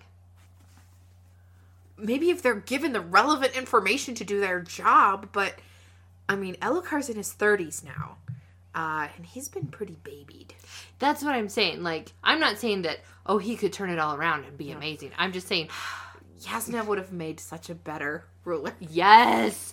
Although, I agree with you, although she also is very biased. That is true. Like, thinking but, about um, all the thinking about all the notes she made on the High Princess, and Shallan's just like, actually, like, if you get to know them, it's very different. Mm-hmm. So, mm-hmm. um, although Yasna is like, murder is great, actually. So maybe that wouldn't have been a good outcome. But anyway, um, this is just so interesting to me. Just because, listen, yes, they make very good points, but oh. Listen, I say I love political intrigue. I love other people doing political intrigue. I am not cut out for it. I am not, not that person. But this was one of my favorite parts of the chapter, just listening to their logic and listening to their, yeah. you know, well, did you think about it this way? Well, what about this? Because they absolutely believe that, I mean, they have, you know, quote unquote proof to back it up. We have Moash's experiences. We have, you know, all of these things that, and we've seen we've Elokar be stupid. Yes, we have.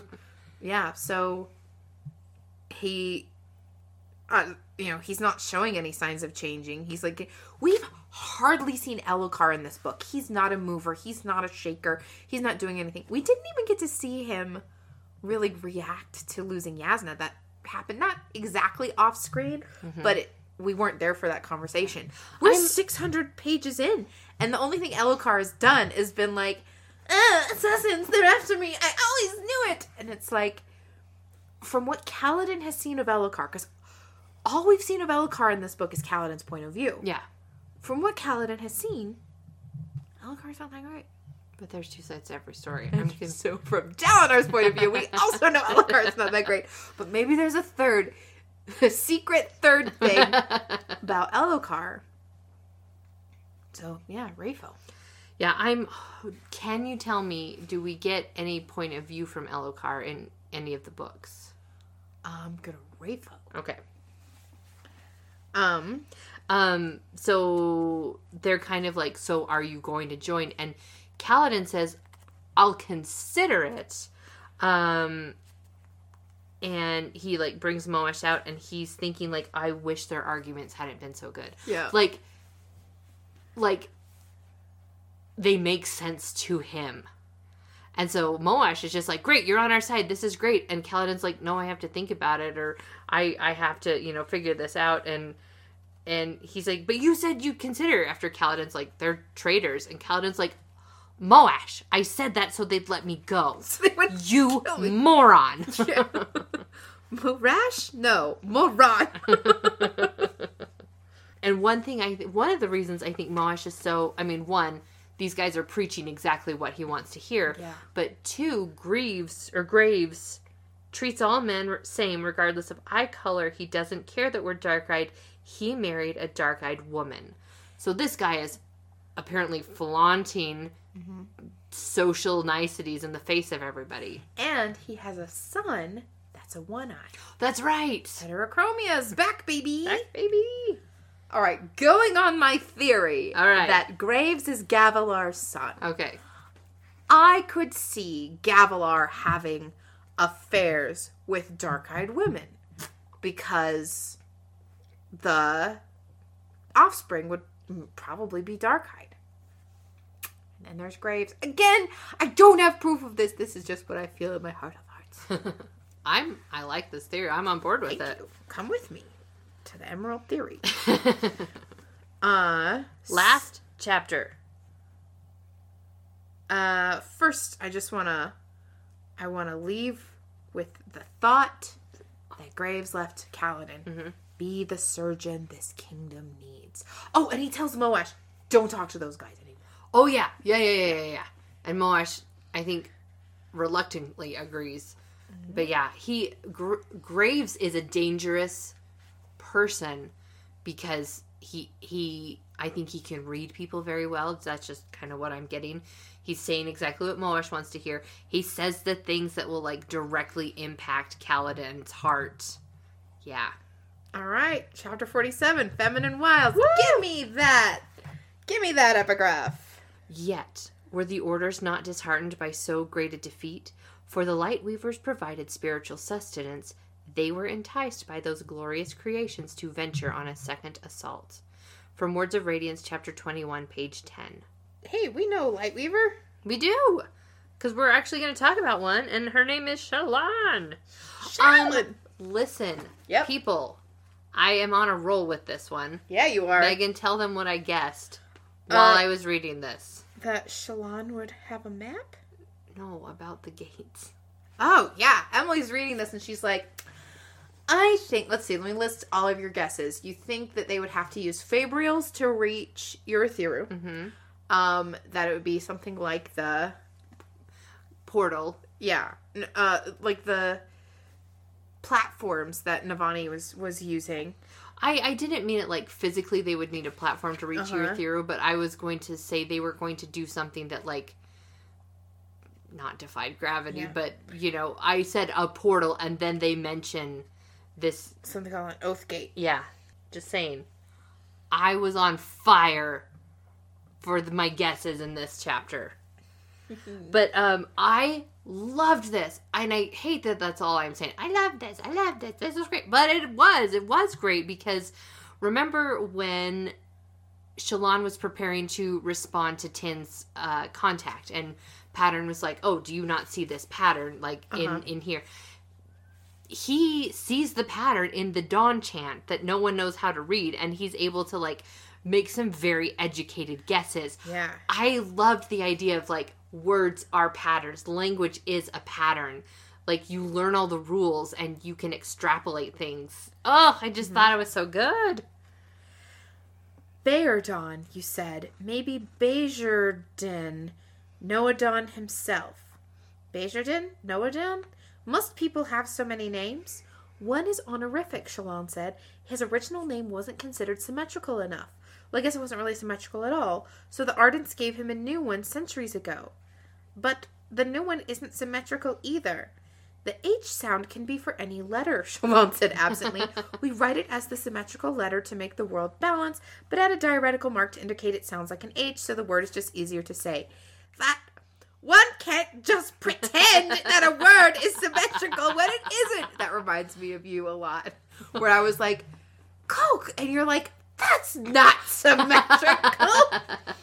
uh, yeah, I love... Listen, the first book... I, I feel like we don't talk about pattern very much because what Shallan is doing is just so interesting. Mm-hmm. But I love watching Pattern grow and develop as a character the way that Syl did in the first yeah, book. Yeah, yeah. Um, anyway... Uh, so she's, they're, they're brainstorming and talking about stuff together. They're looking at a bunch of very, very old maps, trying to figure out the location of Urithiru.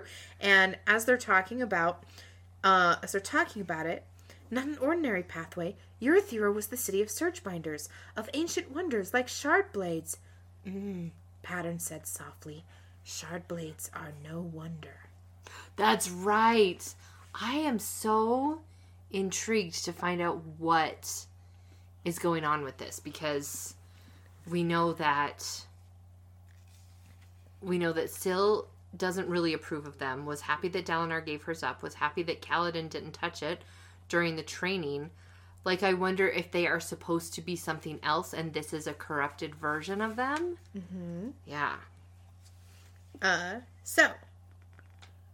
But we, she's, she's been spending too much time Too much time? She's got to get ready for her meeting with Adel and Golin. Uh, this reminded me of you a little bit, where you just lose track of time because you get so excited about your projects. That is true. Uh, There's hot running water, and she's like, I am going to let myself get used to this. Um, turns out Pattern watches people in the bath. He went and watched Sabariel bathe, and he's like, the difference, the anatomical differences. Uh, and she's like, stop. I do not want to talk about mine and Sabariel's anatomical differences. Uh, please tell me you didn't, Shallan said. But I just told you that I did. I would not need to do this if you would be more accommodating. I am not doing nude sketches for you. Um, yeah. Where's so- Lucius when you need him? They haven't been sketched. Uh, but anyway, oh, she's thinking about, oh, am I ever going to go home again after life out here is so good? Mm-hmm. Um, and she's thinking about having, bringing her brothers out here to the Shattered Plains. Just leaving their old life behind. Yeah. Or at least putting as much distance between it and them that she can, you know. Mm-hmm. I don't know what dangers there's. I mean, they're still in dangers, but yeah. just if they can get out, that would be great. So, Shallan is trying to think about, how am I going to look on my date? Mm-hmm. Uh, she is thinking about uh, light weaving herself to mm-hmm. look nicer. Yeah. And this was my I question I asked during, while I was reading, and you said, stop, talk to me about it on the podcast. Yeah. Um, she has, she does, she sketches, like, ways she wants to look or things like that. And she uses light weaving at one point, you know, in the last chapter to change herself. I'm wondering if she is going to start a book of disguises where she can just pick one, or if it's a one-time mm-hmm. use only thing, which... I don't like if it's a one-time use only thing, only because to me that's so much effort. So much effort to go to the, you know, to sketch and draw and get all the details right. And if it's just, hey, let me pull out my book of disguises and pick one. Like, I think that'd be so cool. Yep. Anyway, we'll see. We'll find out. Um, she does, uh, oh yeah. A uh, moment to notice as she glances out the window that Pelona is getting a massage, completely barebacked, while Sapariel is reclining in a chair eating sweets, mm-hmm. and a woman's uh, reading poetry to them. And she's like, man, what an odd couple. But uh, Gaz and Vatha are her accompaniment mentors, mm-hmm. and she's using one of her slaves as a footman. And here's a moment where... Bless your heart, Shallan. But she goes to her slave and she's like, are they treating you well? You let me know if they aren't, right? And so she's thinking, oh, I did it. I did a good thing. And I'm like, sweetheart. Like, there's a, there's a social structure there that, like, literally prevents him from telling you the truth. Mm-hmm. And he's just going to say whatever makes you happy. Yeah. Yeah. Listen, she's learning. She's learning, she's growing, and she's still got a long way to go. Yeah. So she, as she's leaving, they're talking about the different, like, how light weaving works, how she's able to do this, and, and she's kind of, like, questioning, like, you know, just some, like, details about, about doing this. And she's like, oh, I'm actually quite good at that. Pretty good at this, considering how short a time I've been doing it. Short time, Pattern said, but we first, dot, dot, dot, she stopped listening until he was done. Ah! Hey! Shallan! That sounded interesting! I want to know what's happening. I want to know what's going on. Emily, what do you think? I think that... I don't think Shallan killed her mother. Mm-hmm. But I think her mom had something to do with light weaving or, or something like that, and Spren... Because we, we talk about uh, a few things she remembers when she's talking with Wit. Um, and I think that she feels she had something to do with it. I mean, I want to learn more about her mother's supposed lover, mm-hmm. you know. Um, so I my, my question, my final thing is, I don't know what happened. I'm intrigued to find out, but I think it had something to do with light weaving and... the dad being upset about it, mm-hmm. which is why Shallan tries so hard to either not do it while she's at home or not think about it while she's at home. And her mother's soul in a box. Like, I really want to know what that is. I think her mom is in that, whatever soul it was, is in that glowy box thingy that mm-hmm. is behind the painting that she can see. And it's like, Shallan is putting herself in a box. Mm-hmm. Because she asks Pattern, she's like, why do I need to draw? Like, it's, I'm just using a single pencil. The drawing doesn't even have color. And Pattern says, it shouldn't matter, but it matters to you. I do not know why. Mm-hmm. It's a frame within a frame. But she finally decides uh, not to change herself with Stormlight for mm-hmm. her date with Adolin. Yeah. And she realizes capturing his attention with illusions... She can't keep it up forever. Mm-hmm. She'd have to rely instead upon her feminine wiles. She wished she knew if she had any. I love that. Because she's got to go and, like, woo him. Yeah, and And the the funny thing is, is her just being herself is enough, but she doesn't realize that. You know, the idea of her just like, oh, Adolin, you're here too. Okay, cool, whatever. I'm here to do something that is interests me, and mm-hmm. you don't matter at all right now. Like, it's just funny that, like, exactly who she is is what is attracting Adolin to her, or her to Adolin. Yep. Well, that is the end of this week's reading, and we're coming into Prophecy Corner. Okay. Uh, what's up with the people who want to kill the king? Uh, well, I liked your I like your theory. I like your theory that it's a it's an illegitimate heir, and um maybe he really does love Alethkar. Maybe it's not about him getting on the throne. Maybe he's really like, listen, I have a duty, and even if the crown doesn't recognize me as a legit power, I still have a duty to take care of this country. And I'm going to say again, Graves' parentage is not mentioned so mm-hmm. far, so it's not story important. Okay. It's just Just saying, important. If that is, yeah. the, that's correct, then that's going to be fun. Yeah. Um. I, are they Ghostbloods? Are they Ghostbloods? Because the Ghostbloods seem to want Yasna's Colin specifically. Well, I guess they seem to be more connected to Urithiru.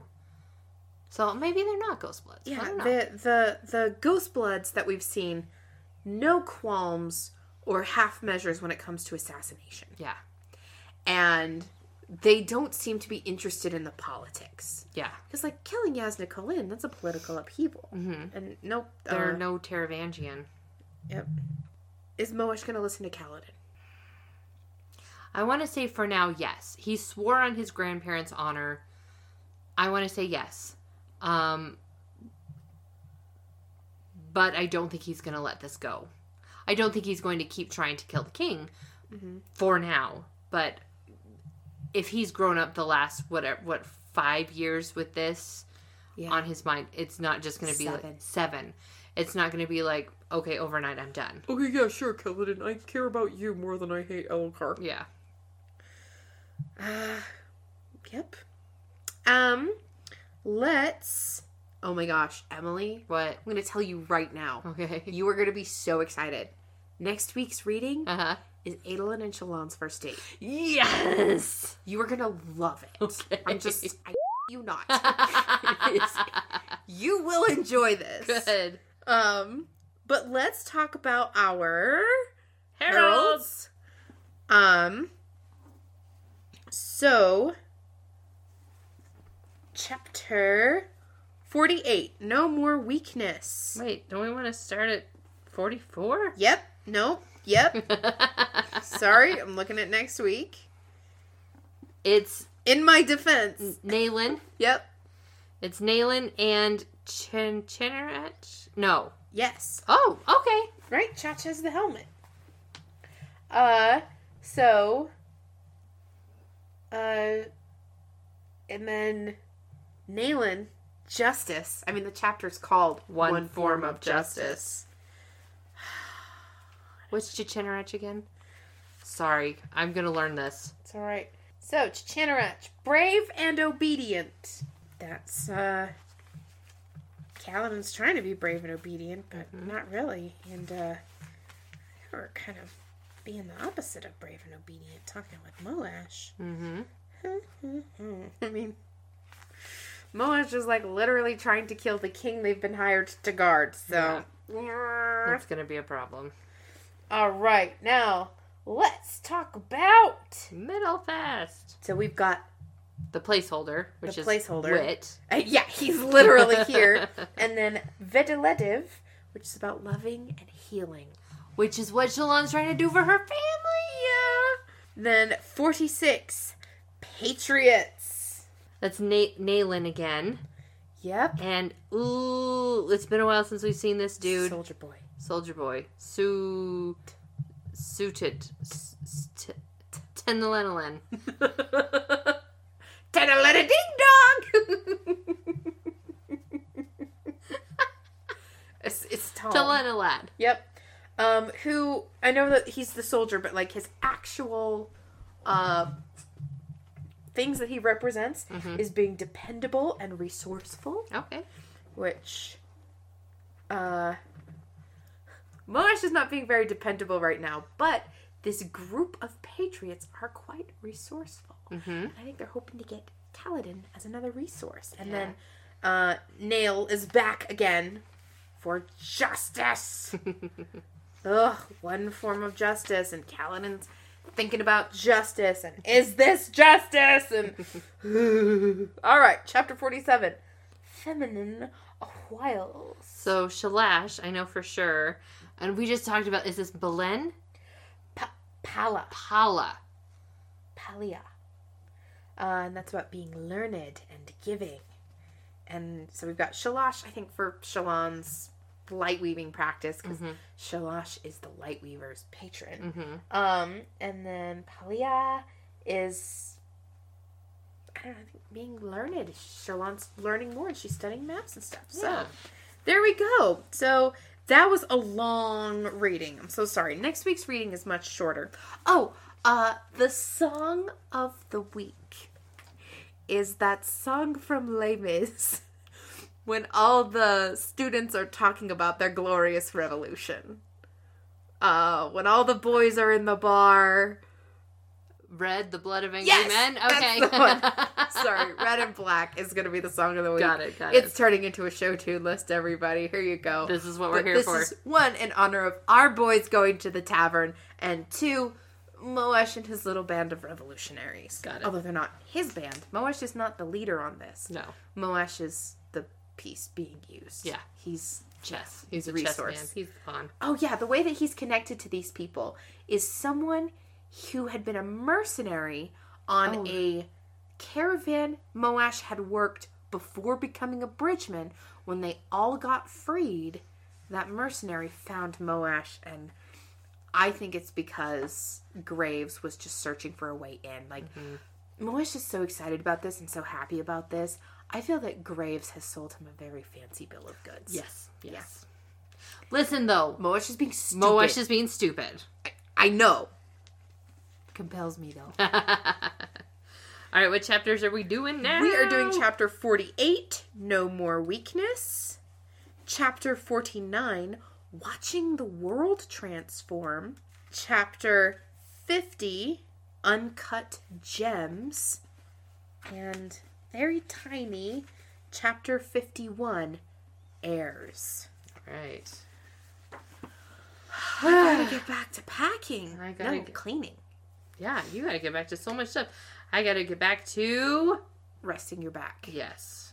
So I've gotta get to packing, and you've gotta get to backing. I believe in you. I believe in you. Ready? Ready? Break.